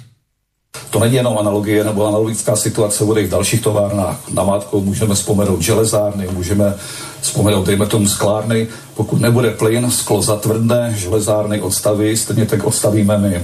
Co by to znamenalo? Treba povedať, že tie PC už sa potom nedajú opäť naštartovať, respektíve ak áno, tak tie náklady by boli veľmi vysoké. Tak? Já nejsem odborník na sklářství, akorát podle informací, které mám od pana ředitele jako sklářské velké společnosti, tam říká, že když nebude plyn, to sklo zatvrdne v té peci, pak se musí hodně dlouho počkat, až to vychládne a pak nastoupí četa dělníků s zbíječkama a musí tu zatvrdlou sklovinu celou vlastně vytřískat a vybrat ven. V našem případě, co by to znamenalo? Musíme řízeně odstavit technologii. Řízeně znamená, že bychom, řekněme, týden až možná 10 dnů v závislosti na klimatických podmínkách, hlavně dneska na teplotách, odstavovali továrnu. Ta technologie je vícestupňová, pracujeme s obrovskými teplotami, s obrovskými tlaky, je to kolem 500 stupňů, 500 atmosfér ve starých jednotkách a musíme řízeně odstavovat, což znamená, technologie musí pomalu chladnout a musíme tu technologii stále provozovat a protáčet, pokud se týká hlavně vlastně těch nejnáročnějších strojů, což jsou různé kompresory a podobně. Pak bychom museli samozřejmě, to nejdřív říkám, že máme vysoké tlaky všech možných polotovarů a komodit, těchto bychom, bychom museli zpracovat, museli bychom následně inertní atmosférou veškerou technologii profouknout, vyčistit a pak bychom asi nějaký čas prodávali výrobky ze skladu, které máme k dispozici. Dominantou v naší výrobě je výroba, výroba minerálních hnojiv, takže logicky by asi některé minerální hnojiva na trhu chyběly. Pak to jsou technické produkty na bázi močovin, technických močovin. Mají tam známý prvek, který se jmenuje AdBlue, určený jako vlastně pro naf- naftové motory kategorie Euro 5, Euro 6. No a teraz, keď ste to všetko počuli z úst odborníka, videné týmto pohľadom, čo podľa vás urobil premiér Slovenskej republiky Heger? Veď ako nepotrebujú nás Rusi zbombardovať. Nám stačí náš Heger. Ale púšťam ďalej, pretože toto je ešte tiež zaujímavé. Pak je to celá část organické výroby, tam vyrábíme hlavně gumárenské chemikálie, které se využívají jako urychlovače vulkanizace a tyto prvky by asi nebyly, což zase zjednodušeně znamená, kdyby odstavili i ostatní výrobci, nejenom my, tak se nebudou vyrábět pryžové věci, nebudou se vyrábět pneumatiky a tím pádem možná logicky by se někdy až nevyráběly některé komponenty nebo pneumatiky do aut. Jaký by to mělo vliv? To je To je dobrá otázka, ale velmi těžce se na ně odpovídá. Jak jsem vzpomněl, my zhruba 80% našich produktů vyvážíme hlavně do okolních států, do okolních zemí a tady na lokální trh jde teda těch zbylých 20%. Samozřejmě se míří i import hnojiv ze zahraničí a z okolních států a tady nastává situace, která je dneska veřejně známá, že vlastně i Rusko zastavilo import nebo pro ně export eh, produktů na bázi močoviny a čpavku do západní Evropy. Tady se jedná o obrovské množství. Tady se jedná zhruba o výpadek 1 300 tisíc tun močoviny a zhruba další 1 300 až 1 500 tisíc tun čpavku. A z toho čpavku jsou zase vyráběny v západních ekonomikách, v západních hnojivářských továrnách další minerální hnojiva. Takže evidentně ten výpadek v minerálních hnojivách na trhu bude. A co to způsobí? Vzhledem k tomu, že už je vlastně v podstatě zase to od podzimu obilí, částečně se teď jako dosejou jařiny, tak potřebují velké množství živin na začátku, na začátku sezóny. Ty hnojiva dneska prodáváme výrazně dráže, než se prodávaly v minulosti, protože jsme museli a byli jsme donuceni částek našich cenových vstupů promítnout do prodejních cen. A zemědělci sami musí vědět, jestli ty hnojiva budou kupovat za takto drahé peníze, nebo nebudou, nebo budou snižovat ty nákupy na nějakou nižší úroveň. Na druhou stranu ale i pro ně se zásadním způsobem zvýšily ceny komodit, což znamená cena pšenice, kukuřice je dneska na takových cenách, jako nikdy nebyla. Takže předpokládáme, že dále budou alespoň část minerálních hnojiv kupovat. Ono v podstatě jim ani nic jiného nezbude, protože... Ten na když konci se- toho reťazca je potom ten spotřebitel. já se k tomu ještě dostanu. Dajte. Prakticky minerální hnojivo by bylo být jakýmsi doplňkovým zdrojem živin a výživy rostlin. Tím základem by měla být organická složka, což je chlebská mrva, močůvka, což je sláma a podobně. A tady si musíme uvědomit, že stavy dobytka na Slovensku jsou dneska na úrovni, která tady byla naposledy asi někdy po druhé světové válce, což znamená, organická složka částečně není. Jsou tady celé oblasti zemědělské družstva, které vůbec nemají živočišnou vertikálu a ty poté musí pěstovat nebo používat minerální hnojiva. Ježiši Pokud se v rámci dozrávání nepoužije celé to minerální hnojivo, tak může nastat situace, samozřejmě záleží to na teplotě, na vlhkosti, že poté ta pšenice nebude splňovat potravinářskou kvalitu a může se použít zase pouze na krmné účely. Slovensko je velmi přebytkové v obilí, jako zhruba 2 miliony tun obilí tady proti minulosti nebo proti aktuální potřebě je navíc a toto se exportovalo. Ale s největšími exportéry eh, pšenice, kukuřice, stejně tak jako vlastně řekněme slovenčincových olejů, je, Je právě. Rusko a je to hlavně Ukrajina.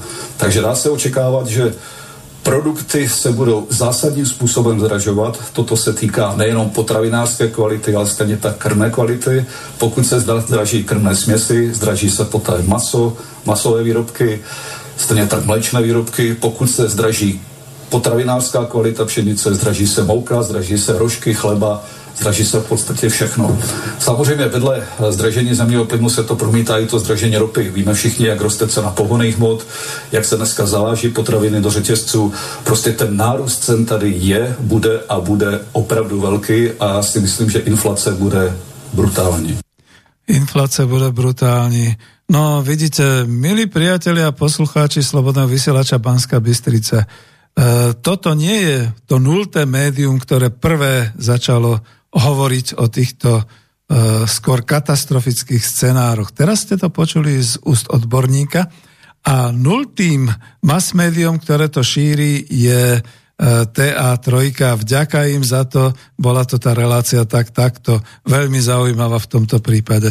Takže viete, treba si povedať tak, že tá situácia je katastrofická a mne to začína pripomínať ten e, 9. september 2001, keď do tých mrakodrapov Svetového obchodného centra vrazili tie, dva, tie dve lietadla.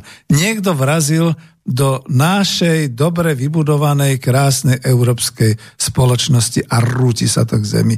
Padá to doslova, doslova je to cieľová, de, cieľená demola, e, demolácia. No a teraz počúvajte. Peter Mihok, predseda Slovenskej obchodnej priemyselnej komory a Vladimír Soták, predseda klubu 500 podnikateľov dňa, kde to mám, dňa 15. marca zverejnili túto výzvu na udržanie priemyslu. Citujem, zastavenie dovozu ruského plynu a ropy je založené na nerealistických predpokladoch a prepočtoch pre slovenský priemysel, to môže byť likvidačné. v konečnom dôsledku bude znamenať katastrofálne dlhodobé zhoršenie životnej úrovne obyvateľstva nielen Slovenskej republiky, ale aj celej Európskej únie. Situácia je o to alarmujúcejšia, že sa tieto úvahy prezentujú v období, kedy ešte stále rezonujú negatívne dopady pandémie spojené s rastom cien, vstupov a narušením dodávateľsko-odberateľských reťazcov. Vyzývame prezidentku Slovenskej republiky, vládu Slovenskej republiky na čele s premiérom Eduardom Hegerom, tuto vložím svoj komentár, ktorý to spôsobuje – že? Lebo je Lalo iniciatívny a jednoducho chce hneď zastaviť ropu a plyn bez ohľadu na všetky následky, ktoré sú tu popísané. Budem pokračovať v citácii. Vyzývame, aby všetky záležitosti týkajúce sa ekonomiky konzultovali s tými, ktorých sa tieto rozhodnutia dotýkajú, teda so zástupcami slovenského priemyslu a hospodárstva. Premiér nás Eduard Heger, no veď tu toto je, takže ja to môžem ocitovať priamo od nich, to nie ja. Premiér Eduard Heger na samite lídrov Európskej únie vo Versailles totiž deklaroval, že si vie predstaviť jednoznačné odstrihnutie sa Európskej únie od ruských energetických zdrojov s cieľom dosiahnuť energetickú nezávislosť Európy od Ruska. Pre Slovensko, ktoré je krajinou s 85-percentnou závislosťou na ruskom plyne, vidíte, opakujú to, podľa Eurostat 2020, a so 100% závislosťou na ruskej rope bude mať zastavenie dovozu plynu a ropy ničivé dôsledky a spôsobí hospodársky kolaps. Môj komentár k tomu, my nepotrebujeme žiadne ruské jednotky ani, ani letectvo, aby nás bombardovalo. My si vystačíme sami. Pokračujem ďalej. Vojenský konflikt na Ukrajine nás rozhodne trápi a všetci si prajeme, aby sa skončil čím skôr.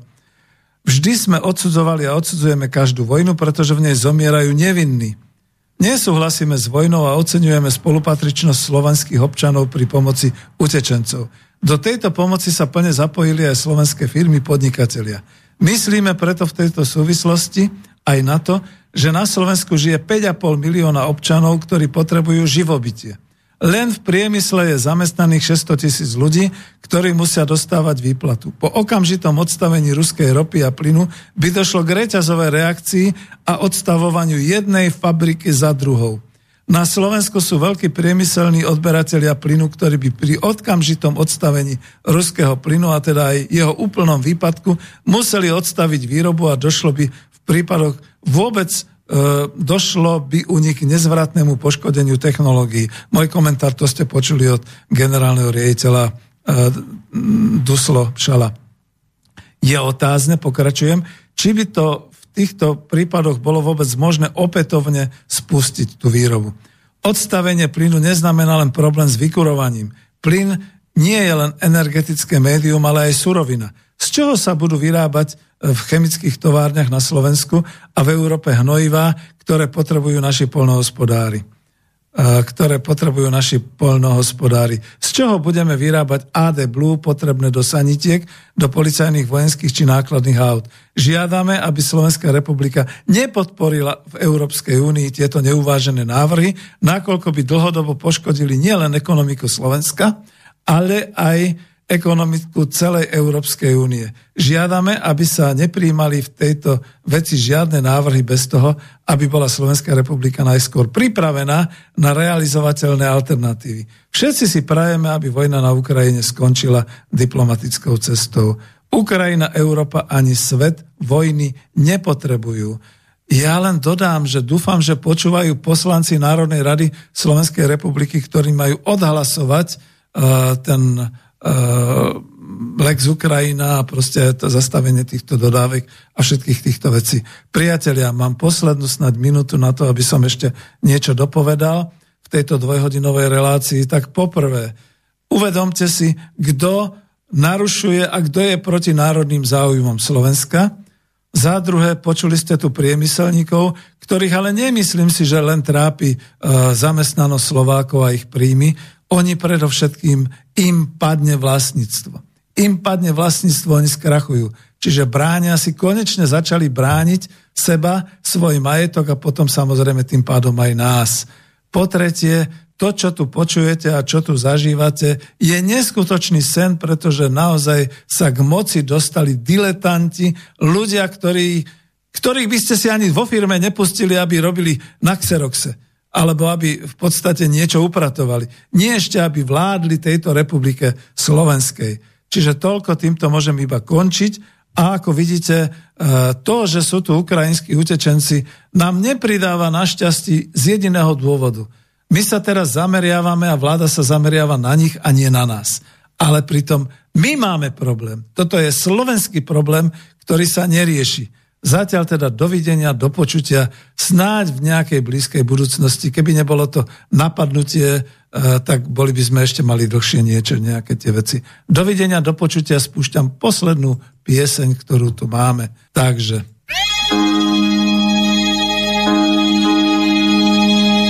Ahoj!